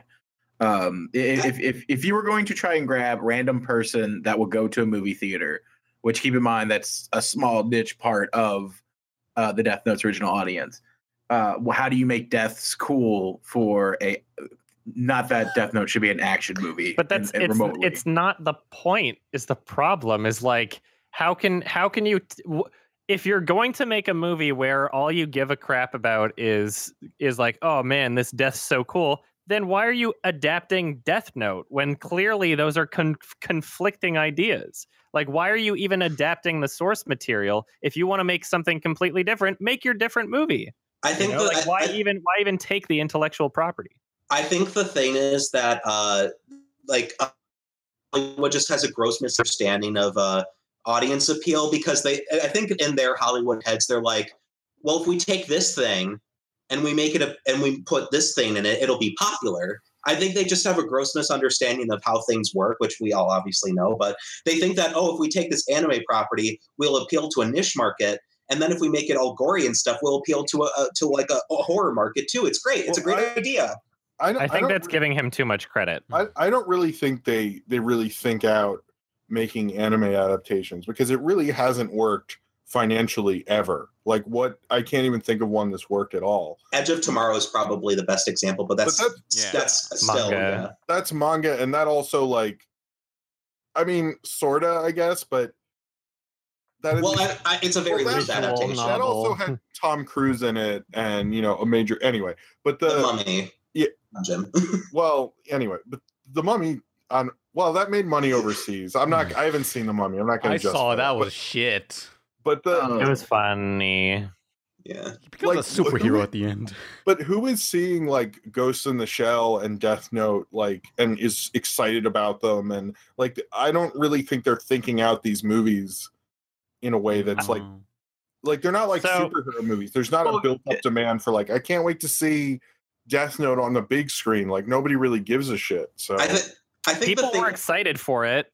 I was still am. Yeah, Um, There was a ton of people excited for the D- Death Note remake.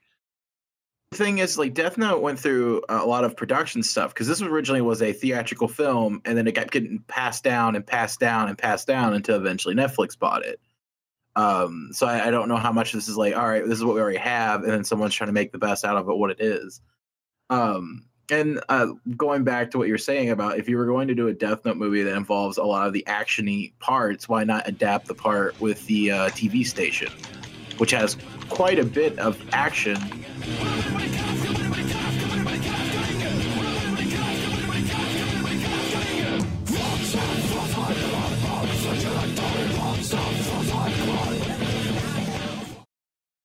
Here's my theory Adam Wingard made zero decisions based on how he thought American audiences would perceive them and made every decision based on the movie he wanted to make. He made the exact movie he wanted to make because he makes dumb movies for stupid, dumb babies.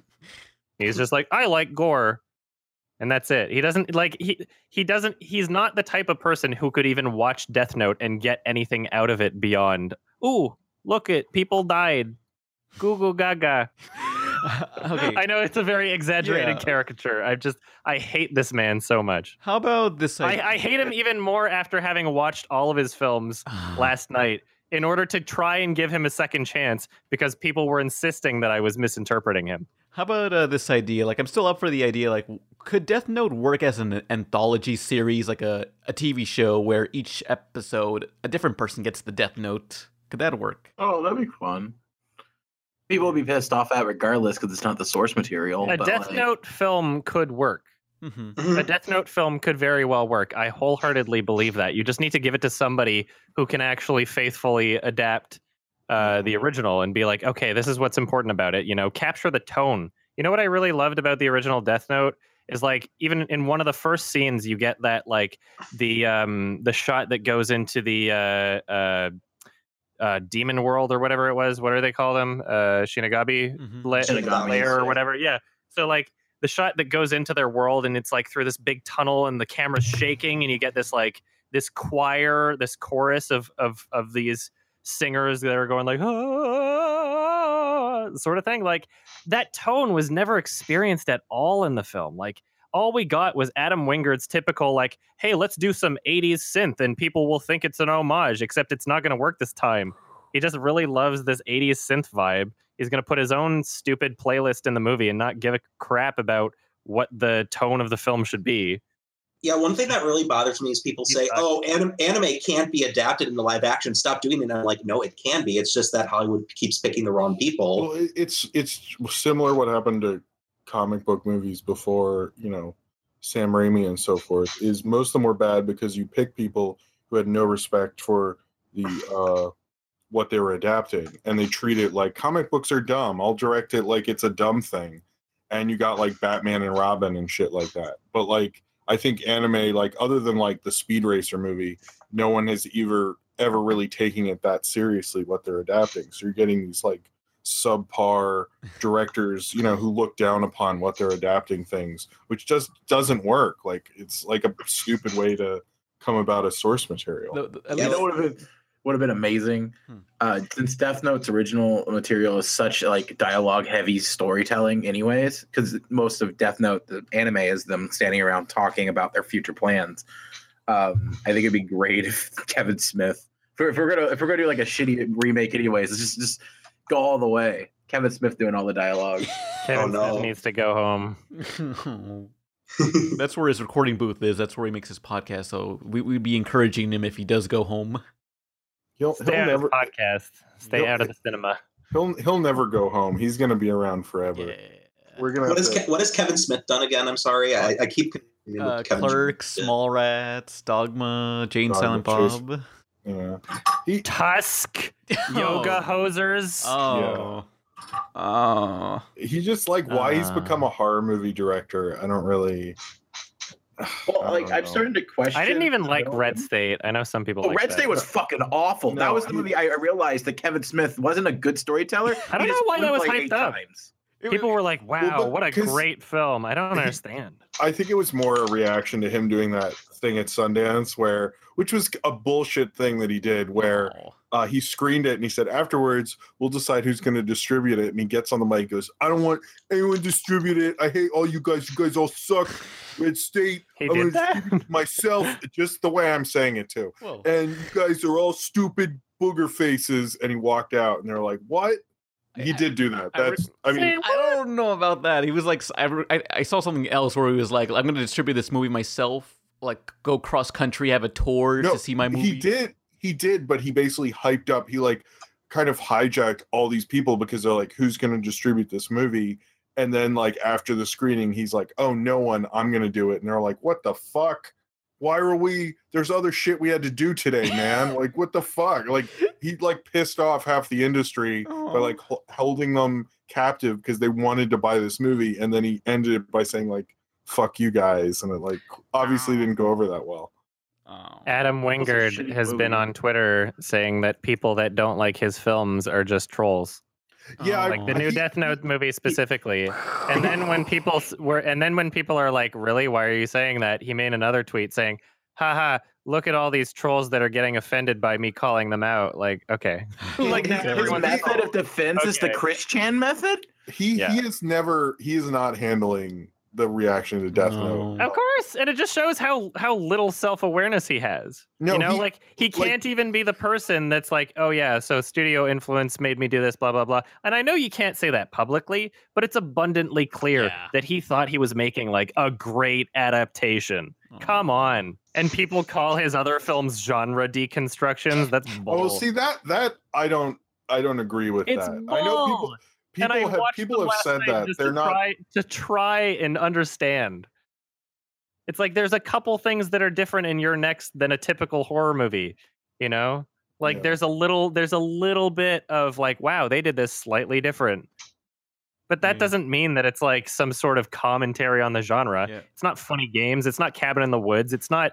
It's not. uh Sc- Scream. It's not uh, uh, Tucker and Dale versus Evil. You Yeah. know, just because you do a couple things different in your slasher dumb horror movie, all of a sudden people are like, are like, wow, this looks this looks like it's poorly acted and cheesy enough that Mhm. it's being a parody and it's being a commentary and it's doing it ironically. No, it's just cheesy and dumb and poorly acted. Come on. Yeah. I'm so frustrated with it. First off, I really love Tucker and Dale versus Evil, but also it's um, awesome. I love that movie. Yeah, that's a great movie. Uh, people, if you're listening to this, just uh, look up. Well, just watch the movie Tucker and Dale versus Evil, and don't don't look up any trailers or anything. But I no joke wa- went into it blind, not knowing what I was going to get, and that made it so much better. Yeah. Me too. Me too. I had no idea. related, I just hate when movies say, um, you know, this is just like you know how in the movies they do blank blank. I I, I hate when they point that out in movies and stuff. What? You you know like there's a scene in a movie like Scream. They do this all the time, but there's other movies that try to do it too, where Yeah. they Oh, yeah. like, hey, this is. Oh, well, I think Oh, go on. yeah.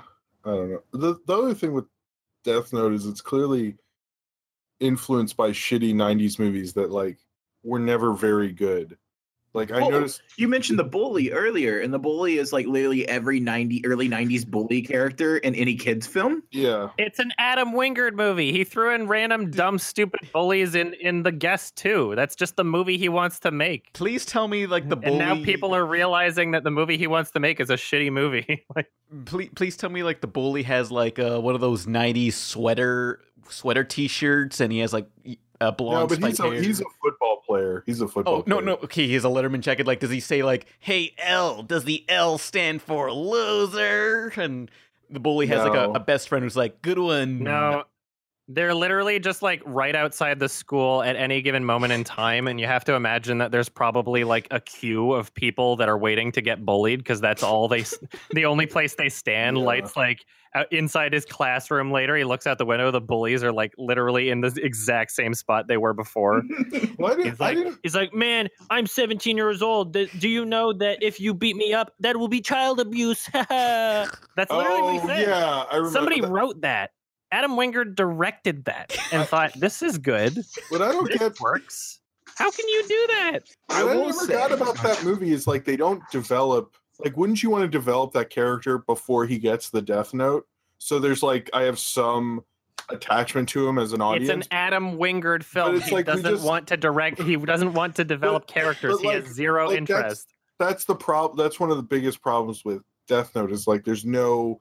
I am not interested in Light Turner, who feel sounds like the most American name, like jet, generic American name you can think of. Now we're gonna go and show those douchebags they can't mess with us, or my name isn't Canada.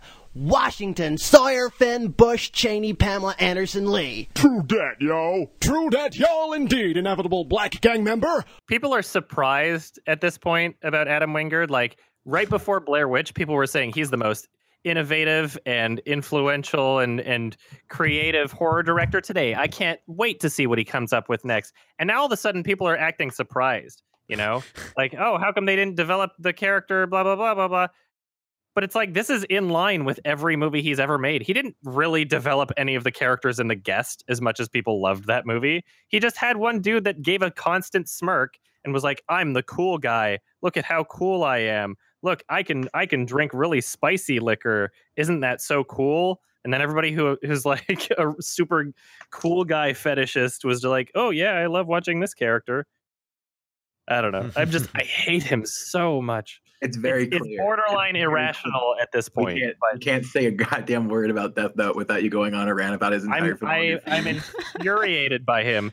Not just not just like on on my own, but the fact that people are constantly telling me that I'm misinterpreting those two films. Oh. That are constantly telling me that I should like them. It's one thing if you're going to say, "Hey, this is what I thought about the movie." It's another thing if you're going to say, "Hey, this is what you should think about the movie." have you ever And when I went on Twitter and I was talking about how much I hated those movies, I was talking about what I thought of the movie, not not like, hey, you should all hate these movies.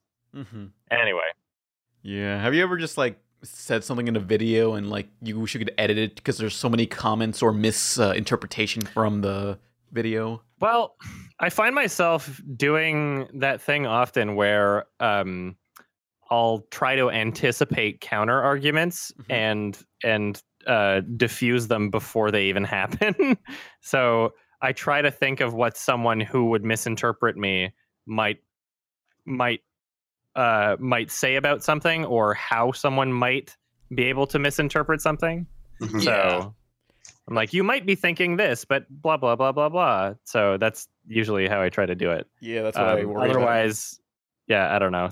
Sometimes I just go in the comments section and say something, but One of my favorite misinterpretations. Uh, it was from a recent video, but it was someone who didn't even watch the video. Like, uh, it was just someone who said, uh, "Here we go, another Teen Titans Go bitch fest," because there's a ton of Teen Titans Go rants on YouTube. And then, like, I commented, replying them saying, "Watch the video before you comment." And then apparently he did because he deleted his own comment. And it's like, what the fuck? Uh-huh. it's like, hey, you come back here and apologize to me and bow to me, you asshole. Death Note. Anything else about Death Note? it's Nah. awful. It's Honestly. awful, and I cannot wait for Adam Wingard to make crappy film after crappy film Oh. until nobody loves him, and I can say I was hating him before it was cool. Hmm. I'm gonna be honest. I was really fucking stoked to talk about Death Note and actually talk about Death Note. Um, but like like I said, you keep just attacking the same guy over and over again. You're almost repeating yourself. And I'm, How I'm, sorry. I'm just I was just super stoked to like actually pick out points Fine, that Izzy, happen you in the can talk movie. about Death Note. No, no, Tell- tell I'm not even having fun with Talk it. about Death I'm Note, Izzy. sorry. Do it. Do I'm not, it. I, am not preventing you from talking. I heard. Go. Kind of were. I, I heard Robin Williams had a Death Nut. What? A death nut? What? What? Didn't You he die? uh, Didn't he die jacking it? no? That you're confusing that with uh, the old dude from Kill Bill. Okay, Yeah, David Carradine. He did. That is how he died. I yeah. thought that's how Bi- Robin Williams died. Never mind. No, he he hung himself because he was getting what Parkinson's. Oh. something? yeah, that's that's a lot less fun than jerking off. oh. Yeah, yeah. This joke, this joke went off the rails. Oh. Got him. I don't like. I don't like how they ruined the character design of Ryuk. I agree with that. Oh, how, yeah. How, why do they keep casting um Willem Dafoe and putting makeup on his face or a stupid Power Ranger suit on him? On him? Well, the problem is that like Ryuk is very skinny and very like he's an abstraction of human body. And like this one, it's very clearly like they first started out with someone in a meat suit and then like, you know, CGI elements onto it. And it, it's really awkward to see like giant fist versus like I, I guess he has big hands in the original, but like then he has actually human sized like arms Mhm. versus They like gave really him skinny. really weird face. That's true. Isn't yeah? Like- but he does look like Willem Dafoe already in the anime, so like this could have worked. I know. I know. And then in all the marketing, they just showed the silhouette, as far as I knew. So yeah, pretty And it's much. just like, It's like- okay, it's well, like this wasn't Layton. about. Well, yeah, it's like, okay, well, now I, I guess this wasn't about being mysterious and foreboding. This was about trying to hide the fact that he looks like shit. Yeah. Yeah. Oh. However, I really enjoyed Ryuk being an entire dick in this movie versus like being passive aggressive. Because like he's very much more like upfront about things. Um, because like in the original, it's Light finds the book, experiments with it, and then runs into Ryuk. Versus this one, Ryuk's really like being a puppeteer. Well, I feel like I feel like in the original anime there was like a sense of Ryuk uh, kind of ironically being more humanized as the series goes on, and Light being more, you know, less humanized and being more of a monster as the series goes on. And you have this kind of interesting juxtaposition of Ryuk being like, "Oh wow, this human guy is really really is crazy." But in this new adaptation, it's just like Light didn't even kill somebody who wasn't a bad guy. like there there was no sort of moral ambiguity, and they so they they went out of their way to handpick him to be like this perfect goody two shoes uh, moral character, but in the wrong ways. You know, like Yeah. l- like it, with light it was like that was his whole outward persona in the in the original anime was was like oh everybody thinks he's this perfect uh, straight a student who would never do anything wrong they just ditched that and instead of giving him moral ambiguity of of starting to kill people who weren't even like quote unquote bad guys they were like yeah let's just have him only kill people who were criminals and only kill people that uh, were trying to kill him or something it was just Yeah. like ah Ryuk could have been taken out of this new movie and literally nothing would have changed. Like he didn't really add anything Yeah, that's to the film. Like, Except like for that you, you could have where they Sorry? thought Ryuk killed all the FBI agents. Because um, a, a, a Oh, big God, that was so dumb. Oh, a big part of enough. uh, the, the big part of conflict is less about L and Light and more about Light and Mia or Misa. Uh, because like it's very much um, Misa has a bunch of ideas of what they should be doing, and Light's pretty much a pussy and won't do anything. So uh, Mia starts like um, it becomes a chess game between them two as she's trying to get the book and become the person who can kill versus Light. Um, and then L What- feels more like a subplot. What I didn't get about first off, if you got a Death Note book, I would at least read the rules. I I didn't understand that. Why didn't you just read them all? But also, like he made it sound like only he could write in it. So like any jerk can just pick it up and be like, write something and then kill him, right? yeah, Uh, that's how yeah. it, that's how it was in the. I mean that that Anime. felt a little random to me. I, I wasn't like a huge They Yeah. added that stupid burn the page rule though, just for the Yeah, yeah, sake yeah. of of like plot convenience. Cheap drama. Cheap Yeah. suspense. Start with the ending first and write your way backwards. Logic. Because in the original, it was anyone that touches the book is able to see the death gods. um, the Shinigamis. In this one, it's whoever owns it exclusively. Uh, the not holding the book for seven days, I feel like, is a movie exclusive rule. Um, I think in the original, it was you had to give up the book, like, like verbally, like give up ownership, and then you forget anything that happened during your time hold being the Death Note user. Um, the, the the page uh, for those who hadn't seen it, basically, if you if you're a Death Note owner and you write someone's name down before they die, if you burn the page, they don't. It, it cancels it out, but you can only do that once. I don't know that it, it, it didn't. It's- It wasn't clear if it was once per book or once per user. I know it's I it's whatever it had to be to have their stupid stupid uh, conclusion. Okay, the end. you can't you can't tell me that was not enjoyable just for the fact that like their uh, their facial expressions when they realized they wrote each other's names in the book. Oh, so it's like Gift of the Magi?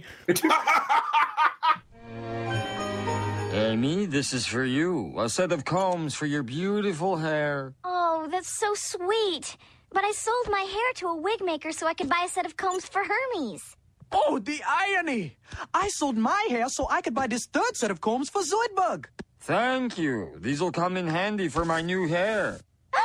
Finally, I look as pretty as I feel. It wrote in a book that like uh, Mia Sutton hands him the Death Note in the attempt to like you can control someone for two days, which is not a rule in the original book. You can control people's actions uh, pretty much infinitely until they die. Uh, versus the book, it's like it's two days exclusive for plot convenience. Uh, but yeah, yeah, it's a part where it's like you wrote my name in the book. You wrote my name in the book. Like there's this great like facial expression. Like like again, his facial expressions are the Tom and Jerry movie. They're amazing. I liked this the scene at the end of the credits where she wrote that he was in the Naked Brothers band. And I was like, that's fucking deep. Oh. the entire film, Light, the actor playing Light, just felt like he should have been in a comedy film instead. You know, why, like yeah, why was every he? Is is he have enough of a following? Like, there's so many things about this movie that I was like, this is the problem with having Netflix, is that like none of these people should have been allowed to do this, and like because of Netflix and like a studio who clearly would have been like, wait, so you want this kid who's not really that famous to lead this movie?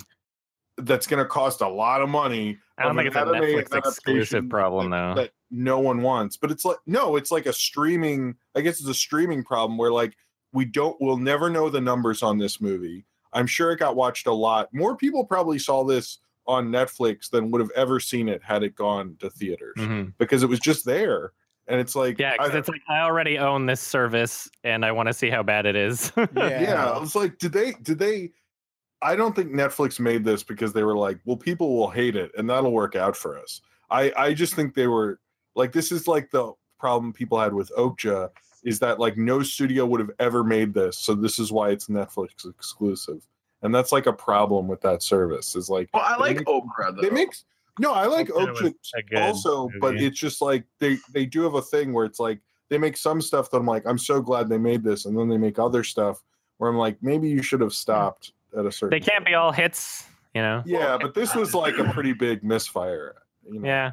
It's actually I one mean- of the bigger ones because with Netflix, no one ever talks about their misses, and they they release original content all the fucking time. Oh time. yeah, every week. I mean, that twenty billion dollars in debt didn't come from nowhere. Right. And so like we only ever really get press talk or remember the big hits. But like, yeah, like I said, they they're probably like their success rate's probably 20%, but their brand not like, you know, people's knowledge of it's kind of like Pixar where everyone just thinks every movie's good. Well, it's like I don't think I don't. I mean, I like I do like Okja, but I don't think anyone signed up for Netflix because of Okja. I think more people signed up for Netflix because of like House of Cards or uh, Orange Is the New Black or even like Voltron or something. But like this, the what they're doing with movies is such a big fucking mistake. I mean, it's just like they've been really fucking up on the movie front. Like they need to get their shit together because this is like this is just this is just like not it's not working. It's Well, not I mean- sustainable. Should they even be bothering with movies in general? Because like Netflix's biggest benefit is the binge watching, mo- you know, the whole idea Yeah, of that's able to watch a true. I mean, series. I mean, that's why I know when they like when they did Okja, they bought, they made sure they had a lot of uh, that director's movies. But we'll see because their big push is that Will Smith movie that Max Landis wrote, um, Bright, I Oh. think it's called. That's like their big push, And if that works out, Oh yeah. then I don't our future will work out. I yeah. I, I mean, I'm From excited. The director of Suicide Squad. Yeah. I hope I hope it works out. I love Max Landis' I mean, that's that's more in his, I guess, wheelhouse is doing like a cop thing because he's the guy who wrote Training Day and uh did like End of Watch and stuff. But I don't think um he's a great, he's an amazing director or anything. Clearly you have to understand um, in the Hollywood uh, studio system, a writer doesn't really have much control over the final version of a product. Um, Max Landis himself will say, like, there's Yeah. so many movies where the final product product is not at all what he wrote, and they just, you know, they butchered it or they just uh, gutted it and just put in whatever they want, and yet he's still listed as like the writer for the film. So Mm. who really knows what you're going to get out of a yeah. out of a Hollywood studio Max Landis uh, written film? But even even then, if it's like a TV show, there's a writer's room, and only one writer gets credited for the episode, Hmm. and it's such a collaborative effort. Yeah. Well, yeah. Oh, yeah, with, but I with, mean- with Hollywood movies, you have so many writers who come in and might punch up a scene or might do a rewrite but not get credited. Like, I mean, we are talking about the Sam Raimi Spider-Man. James Cameron could have been credited for that, but he chose not to be. Same with like a ton of people. Like, there could have been four screenwriters in that, and sometimes they don't want to be listed. They still get paid, but they don't want to be listed and stuff. So. I think I think that there's a big difference between a collaborative effort and a group and constant, consistent team of writers working for a TV show Yeah. than a person writing a script by themselves independently, handing it to producers or whatever Hollywood studio until it gets tossed around X amount of hands until somebody decides to pick it up and then gut it and do whatever they want with it. And those people never really communicate. I think that there's a big difference between those two things. Yeah. Oh yeah, definitely. I'm just I'm just saying that like in general, writing credits are all pretty fucked up, and and when it comes to just like this medium. Yeah. I feel so bad for writers. That's why I never want to work in a studio setting. I'd much rather be independent. Just do my yeah, it's uh, it's definitely a different game. Mhm. Definitely a game that I wouldn't really have much interest in playing. Agreed. yeah. Um, and but then uh, like also Netflix's animation's very all over the place too. Yeah, like I, Um, I kind of feel guilty for my anime. videos because I'm always typing up like, yeah, Netflix has so many great shows, and I think about it really. I start to think about it, and I'm like, you know, maybe not all their shows are great. Yeah, I mean like uh, I'm surprised honestly- at how many people are defending Voltron. I hate it. Oh, you don't like It's- Voltron. It's Yeah, so fu- cool. it's so fucking boring. Like, I, it's just it's honestly like all all the episodes I've seen so far is just the oh you need to learn to work together as a team. Oh, and then they start and then they start like doing team exercises that don't work. But then the one that turns out um the, the one where they goof off the most, it's like oh you guys are finally doing it, and it's just like. Uh, Are you And sure you're not just describing the Power Ranger movie? that's what I was thinking. yeah, I know. that's literally what the second episode of Voltron is. Is the Power Rangers It's just a hologram, like a video game. Not a video game. Ay, ay, ay. Power Rangers, rated PG-13, in theaters March 24th. I didn't even watch that movie. Don't. Yeah. uh, Yeah. uh, oh, I liked it. Apparently, I just like all the shit that everyone else okay, hates. Well, I like the Power Rangers movie, but the Power Rangers were the worst part of their own movie. No, the Zords and the suits were. I mean, I mean the yeah, like problem with the, that- the the actual Power Power, Ranger Rangers- part. Yeah.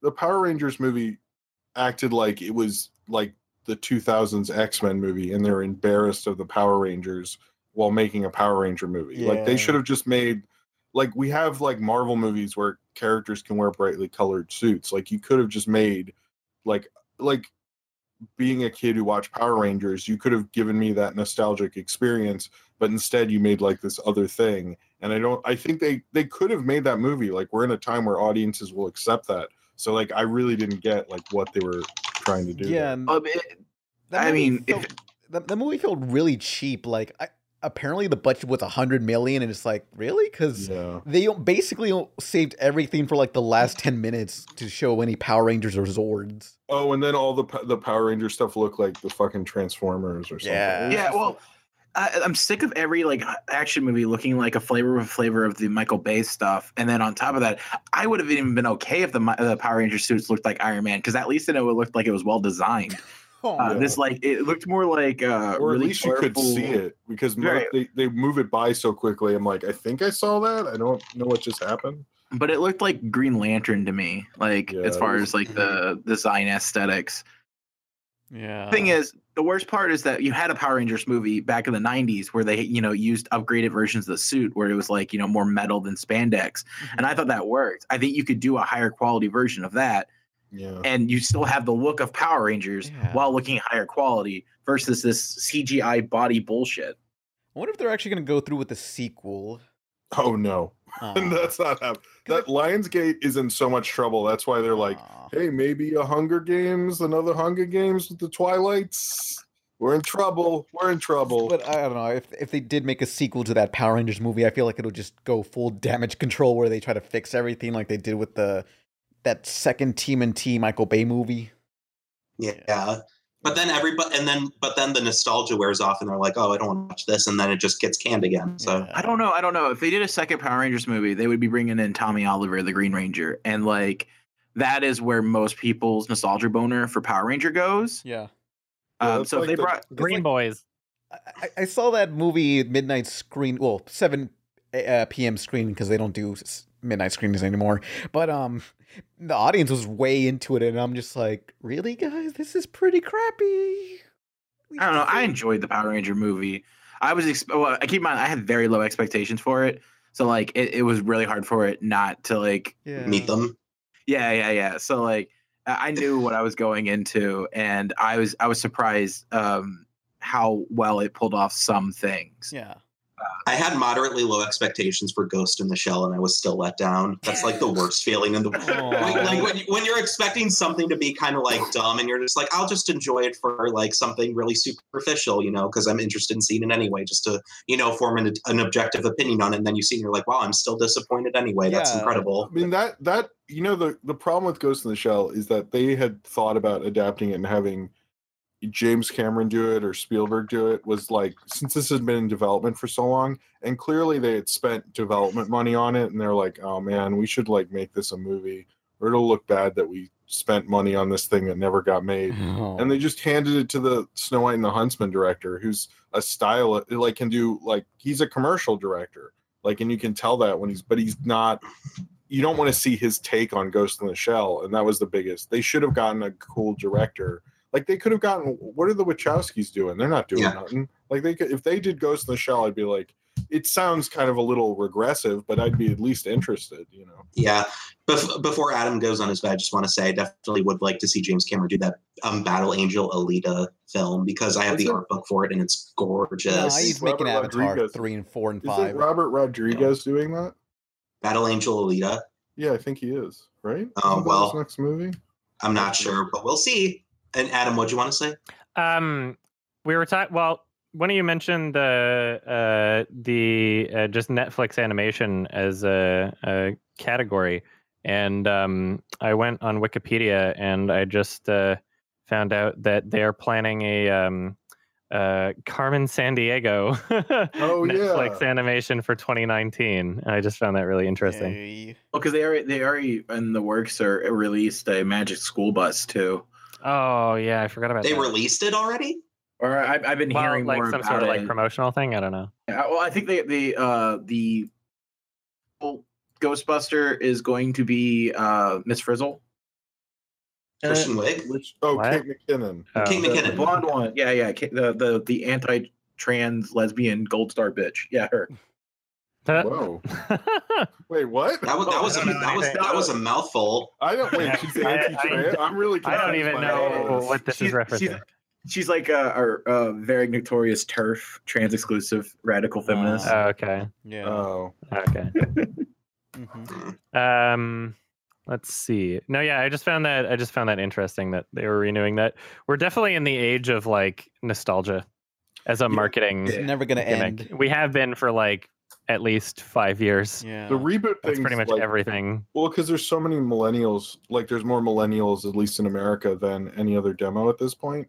And I guess their feeling is if we can, like, because the baby boomer nostalgia was huge. I mean, look at the Wonder Years and all that stuff. But the millennial nostalgia is taken a next level uh to it. It's all about member berries. I think. Yeah, I mean, I think Hey, even Mamba.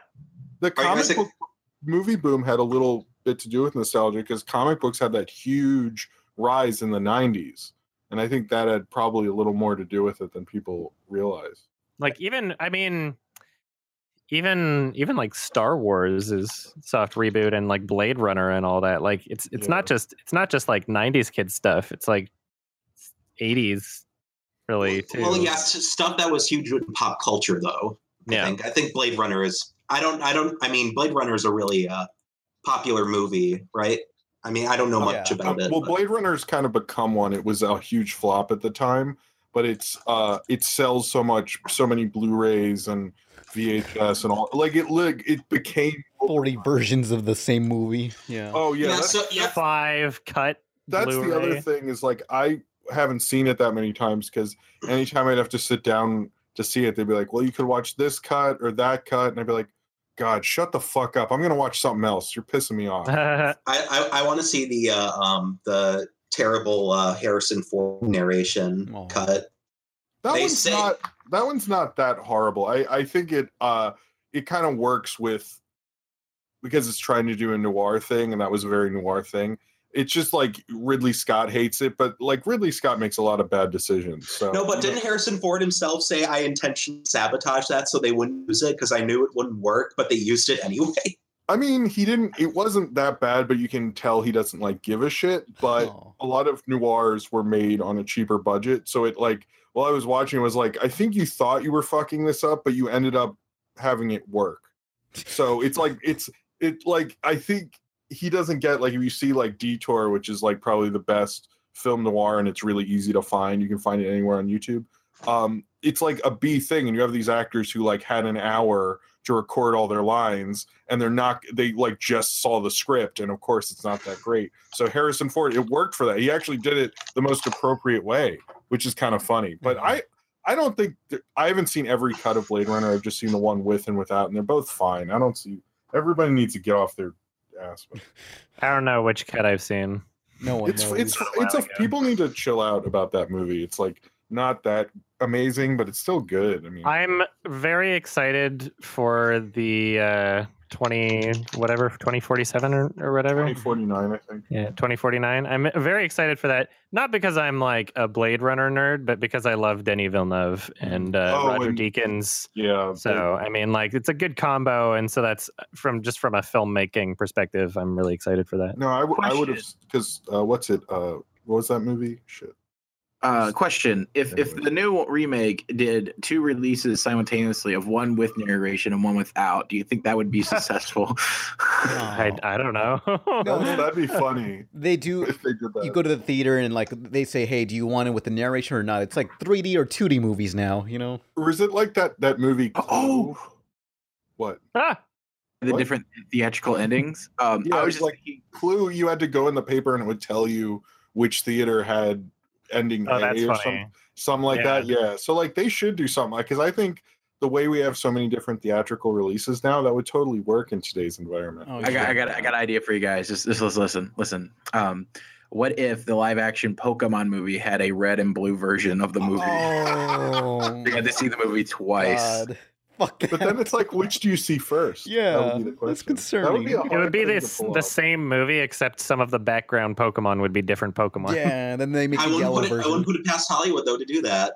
That'd be amazing. So, I mean, are they making a live action Pokemon right now? Is that a thing that's happening right Alex Hirsch is like writing for it. He cannot confirm or deny, but he's implied a lot that he is. They, they say that, but well, look, tell me. I when there's somehow a just I don't trailer. Know. They're making a live action Sonic movie 2018 or 2019. always said and. Great. Chili I know. I'm. I'm excited. It's gonna be terrible. I'm, I can't wait. I, I, all I Gotta hope go is that all I hope all I hope is that they take it like make it memey like uh how their Facebook page does or uh Oh. they reference Chris Chan and such. yeah no Chris Chan gets a cameo. Oh. He So got one Richard in Donner. that. What? In the in the Sonic Boom cartoon, they made an episode that's a character that's directly like it, it's Chris Chan. It is Chris. I know Yeah. that's what I love. That's my favorite. That's my favorite episode. But even better is Chris Chan's made reference to it on Twitter, and he's like, "It's not me. It looks nothing like me. I don't see the reference." I- That's so and, funny. that, and that's when you know he's um that's when you know he's feeling insecure in life.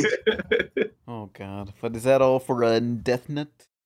Oh, we're talking about Death Death Nut. Or whatever we were yeah, talking about. if we want to segue into a, a another topic, Oh, I I, mean, we've kind to- of done that naturally several times. we kept having to go back to Death Note because Yeah. we kept talking about other crap. Because I was like, yeah, let's go back. I guess we can go into questions now because we've been here for almost an hour, like I think over an hour and a half.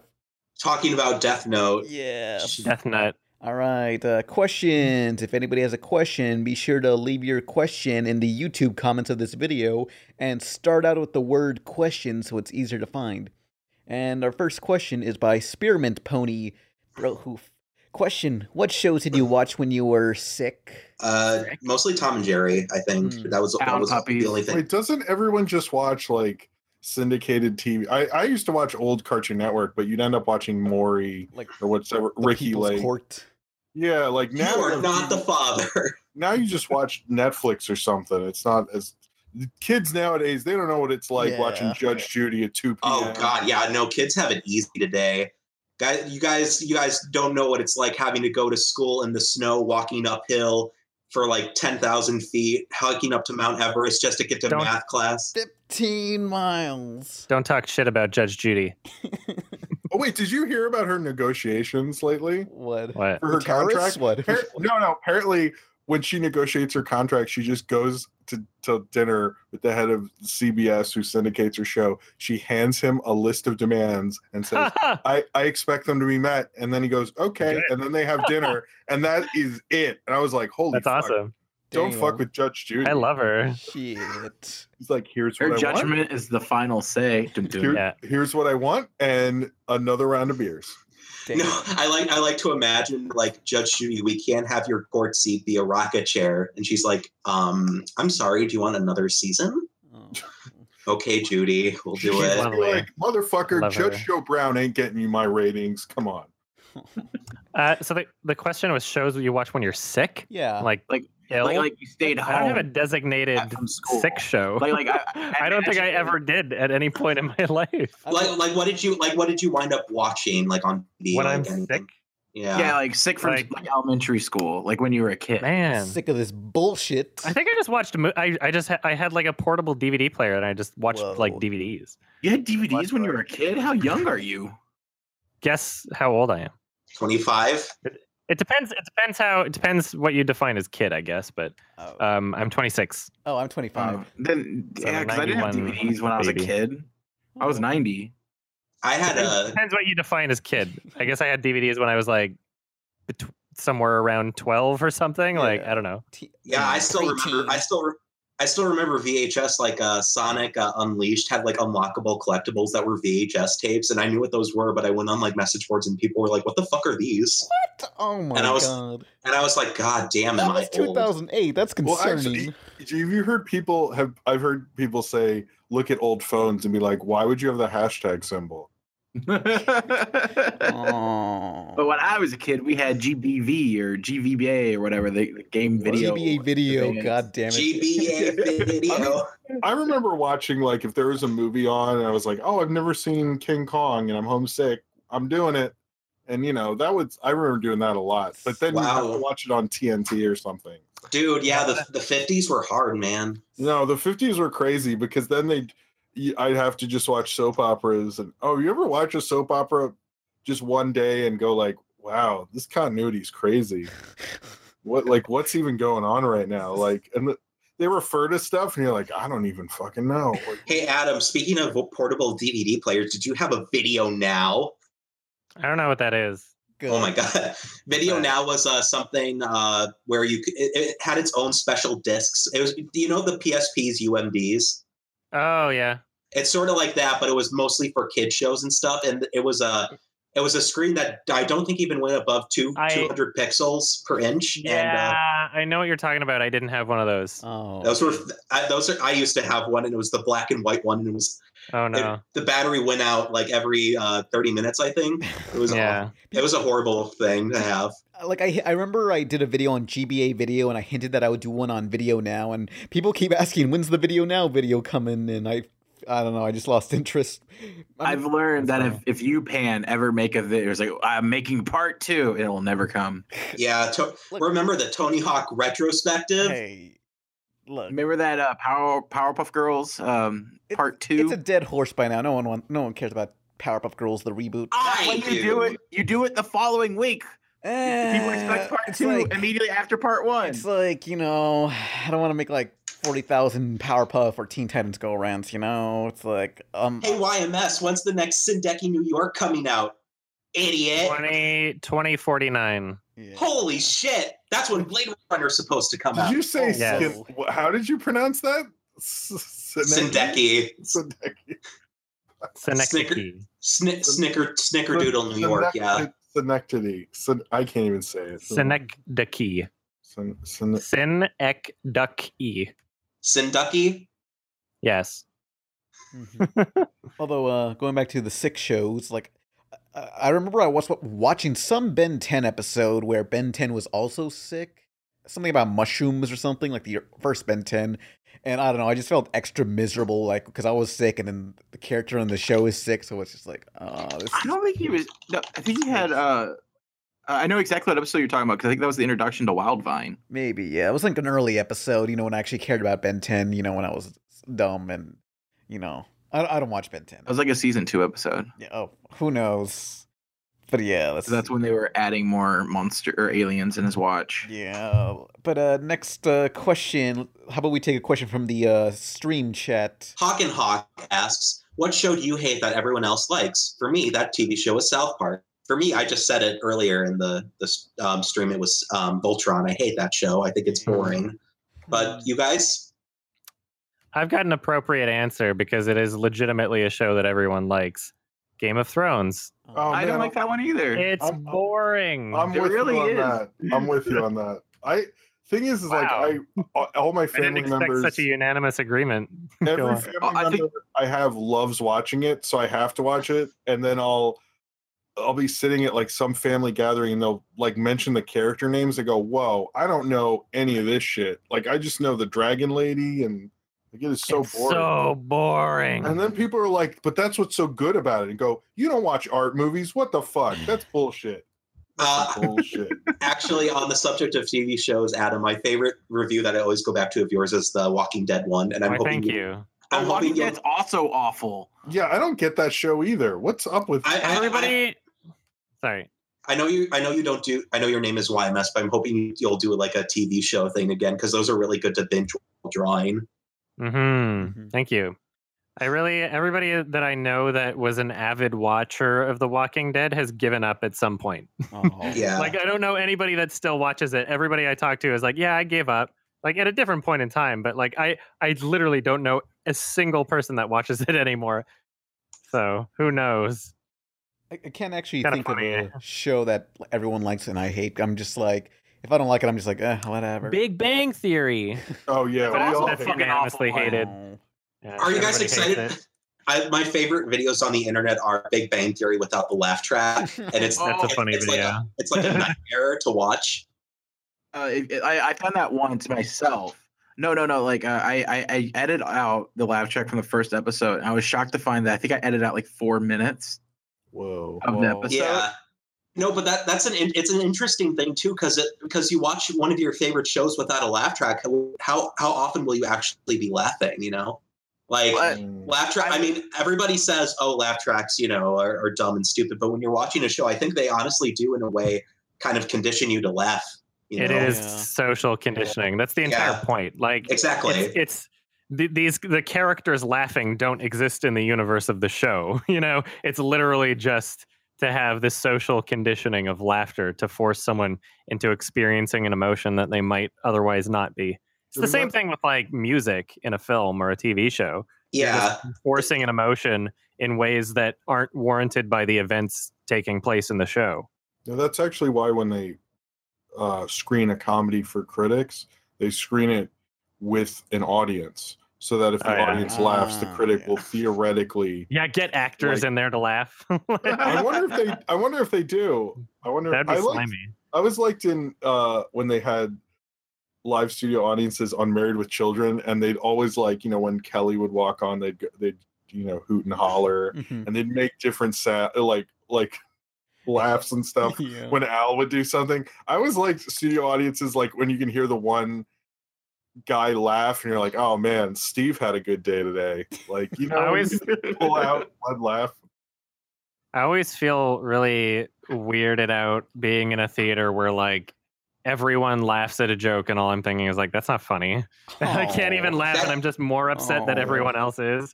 I'm just Yeah, like, wow. well, I brought this up in uh, the "Some Call Me Johnny" episode, but uh, where um, I was talking about seeing the Secret Life of Pets trailer, watching uh, some other movie, I forget what it was, and uh, they, um, all the kids were laughing when the rabbit was shitting itself, and I just kind of died inside because I'm, like, damn it, you guys, They're children, Nolan. Those are children. I know, I know, but I, I was hoping, I'm hoping we move past this. These are kids, Nolan. When I saw the the Minions movie, I was like, the kids were like like like on the floor laughing, and I was like, this isn't.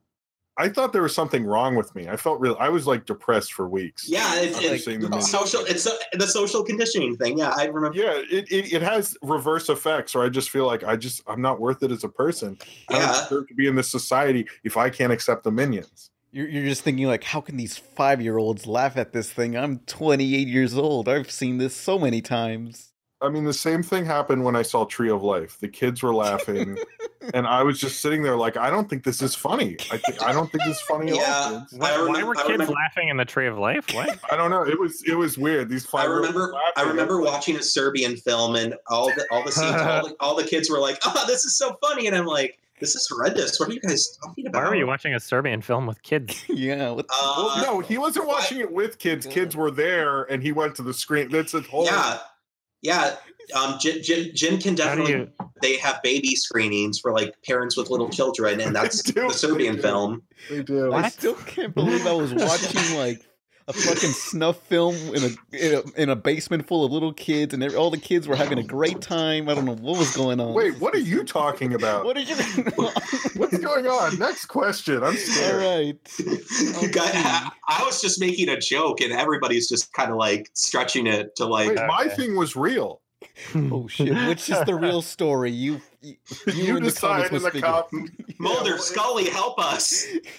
We'll answer next time. All right. Hardcore Destiny Player 91 says, Question. Pan, I heard about this quote secret plan, unquote, that Cartoon Network has to has where the network just has a ton of the same TV shows on TV like Teen Titans Go because the network wants the viewers to go to the app and watch what they want and get the ad revenue from the app. What? Do you think this might be what they're doing or is this a No. stupid speculation cuz yeah, it's stupid. What's wrong with this person? Stop. Teen Titans Go sucks, but stop coming up with conspiracy theories. They didn't do 9 11. How would YouTube survive, Jim, if everyone doesn't talk about their weird theories about how the, everything? look, look, there's different theories that make sense. Like, Um, like, like a magic bullet killed JFK because JFK clearly would have done 9 11. That makes sense. But this is fucking bullshit. There's no. Cartoon Network's not going to sabotage for their fucking stupid app. This. Teen Titans Go sucks, but move on with your life. Oh my god! Like Game No, okay. theory. Did the Teen Titans orchestrate 9 11? I No, think it's Let possible. me take three videos to explain this. I like. I, I, want, I want the next X Files episode uh, of, of the reboot to be where Mulder and Scully have to figure out why Teen Titans Go is re-airing all these times, and Scully, Mulder thinks it's because of aliens. And and Mul- and no Mulder it says that, and Scully's like Mulder, kids just like Teen Titans Go, and then at the end it's revealed that it's like a it's like an alien conditioning program. Oh no. These kids are lizard men the whole time. But yeah. Well, okay. Here, here's a here's a conversation. Um, because Oh, obviously, uh, obviously, Teen Titans Go gets aired a lot because it's a, a episodic comedy where you don't have to watch anything to get the current episode. Yeah. Um, so with storytelling, I've never really had an issue. We've never had issues with it back in the day when like you know Fox Kids was a thing. You know, early '90s, late '90s, uh, when we had storytelling stuff. They always were pretty good at catching people up so that you like the the, the they wrote in a way where there was exposition and you were really being caught up as you're watching it like without really like making it really really obvious. Or they also had those things where it was like last time on X Men, which they don't have on like Steven Universe, No. where mm-hmm. Where you know, s- ro- or you know, Sometimes. one of the characters says Oh. last time on Steven Universe. Okay, but to be fair, if Steven Universe did, did that, it'd take up half the episode. It's true. Yeah. Uh, but my, my point was is that like TV shows now are being written in a way to where you can binge watch them because that is just how people prefer watching their story based stuff.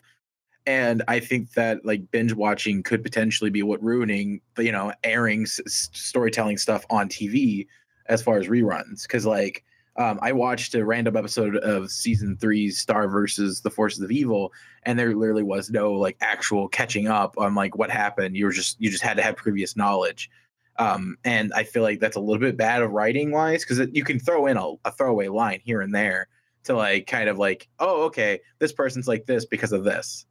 Uh, but Yeah. it wouldn't work in the grand scheme of thing if you watched it as one big thing because then you're just getting information retold because you're supposed to watch an hour long thing. Mhm. I feel like that maybe um, networks should start adapting and having like multiple cuts of an episode. I mean, that'd be a little bit more work, but but but just but just like have a a cut for streaming services where they take out previously on, or they take out like expository shit. Yeah. Oh, they already do that now. Um, like if you watch a Netflix original series, if you, if you are like coming back to it, it'll play a recap thing, and you could skip it if you want. Uh, but they have it to where it's coded to Oh, where it has a section true. that's Mhm. recap. Oh. They can cut out intros and do like you know seamless play all the way through. Yeah, I appreciate that. These Th- th- This reminds me, like, uh, I was watching Jem and the Holograms a few years ago, and I remember, like, the second episode, the uh, last time on Jem and the Holograms, the uh, last time, the, the recap lasted like three minutes. Oh Going yeah, through the entire episode, every little detail. I remember that because then it would be like I've watched like I've marathon Jem and the Holograms, and it gets like you'd be like, oh, the last time's on, I better go to the bathroom. yeah. funny you say that, Jim, Hmm. because actually, as a kid, one of my favorite things to do when I was in the bathroom using the toilet, I would narrate my own last times for like, Uh, wait, just, like, wait. So own... it'd be like last time when I pooped. No, no, no, no, no. Oh. Like, like I- you know, you have your own stories in your head or whatever. Yeah, yeah, okay. Uh, so it'd be like, last time this happened. Next Uh, time. just a heads up.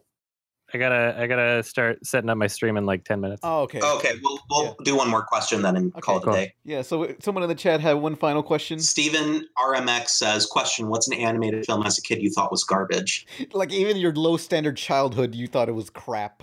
Oh, actually, I think I may have told this story before, but um, when when someone brought in Aladdin, the direct to video sequel, which one was that? Prince of Thieves Uh, or no, Return of Jafar. Yeah. I may have said this before, so I apologize. But if I have, but she brought in, we are all excited, like the whole class, and they were gonna like interrupt school to watch Return of Jafar because it's America and we don't care about learning. And so they they put it in, and we watch, and we're all excited. And at the end, we all got mad at the girl who brought it in, Okay, which is like shame. which is like not fair. She didn't sit there and make, but even if she did make it, we were total dicks to her for like a week. We're like, at least we didn't bring in fucking Return of Jafar. And she starts to- Wow. I just wanted to be loved and like whatever. Go hang out in the dirt, dirt kid. I think I was young enough when that came out that I was just oblivious to it being a bad movie. Oh, I was I- just it it was something It had that like singing. I don't mm. remember. Is that the one where like things are flooding at some point? Yeah. Yeah. Sure, why not? 'Cause that's all I remember. Some It's gold like- No, that's the second movie. That's that, no, that's the third that movie. second- oh, that's, that's the that's the King one where they like have the the the, the when Oh, I don't know. Comes back. The turtle gold gold hand. thing. There's like, you know, a, a good rule of thumb that I've learned recently is if there's a, a movie that I watched as a kid and I know I've seen it multiple times, but I can only remember like one tiny part of it, it's probably because it's boring as shit. Yeah. It's probably because it's really bad and nothing happens. I actually um I watched uh, the Pebble and the Penguin uh, very recently as just a kind of hey, I want to remember what this movie's like because I know I watched it as a kid, but it also fell under the category of I only remember the opening scene, and I Hmm. know I've seen it multiple times. And so I watched it again, and whoo boy, is that is that a bad movie? The character designs. Why do the penguins have teeth? They all have human teeth. It's so scary. Oh. There's like- so many so many strange things about that film that just like how did this get past people? The animation kind of sucks. There's like there's like literally motionless characters in the background in the end. Just like It's like this is a 90s movie too. It's like Don Bluth, you know? But Yeah, Don Bluth. I'm surprised Don Bluth something like that. I mean, well, I Yeah, mean, it's crazy. in the '90s, he sort of just kind of fell off his fucking, just went nuts. Yeah. Yeah, Death Nut. Um, And we brought it full circle, everybody. Pull the death nuts. Yeah, when I when I started watching Death Note, I was younger and I liked it more, but as it went on, I hated it. Mm, yeah, but I, I can't remember a single movie as a child that even as a kid I, I hated because I basically was like, okay, whatever. I don't think I was ever yeah, mad. I was more like, I guess, okay with things as a kid and less critical. Yeah. But there are Yeah. definitely things that even as a kid, I was like, okay, well, this is dumb or this is bad or boring, sort of thing. I was just more uh, willing to put myself through the experience, I guess. Although I hated any Ed, Ed and Eddy episode, like the one. Well, I loved Ed and Eddy, but I hated the ones where people were Oh. just dicks. Like they, the time Rolf just like fucking killed Eddy in that duel. Yeah. You know what show I hated even as a kid? Hmm. Monster by Mistake. Which I don't know.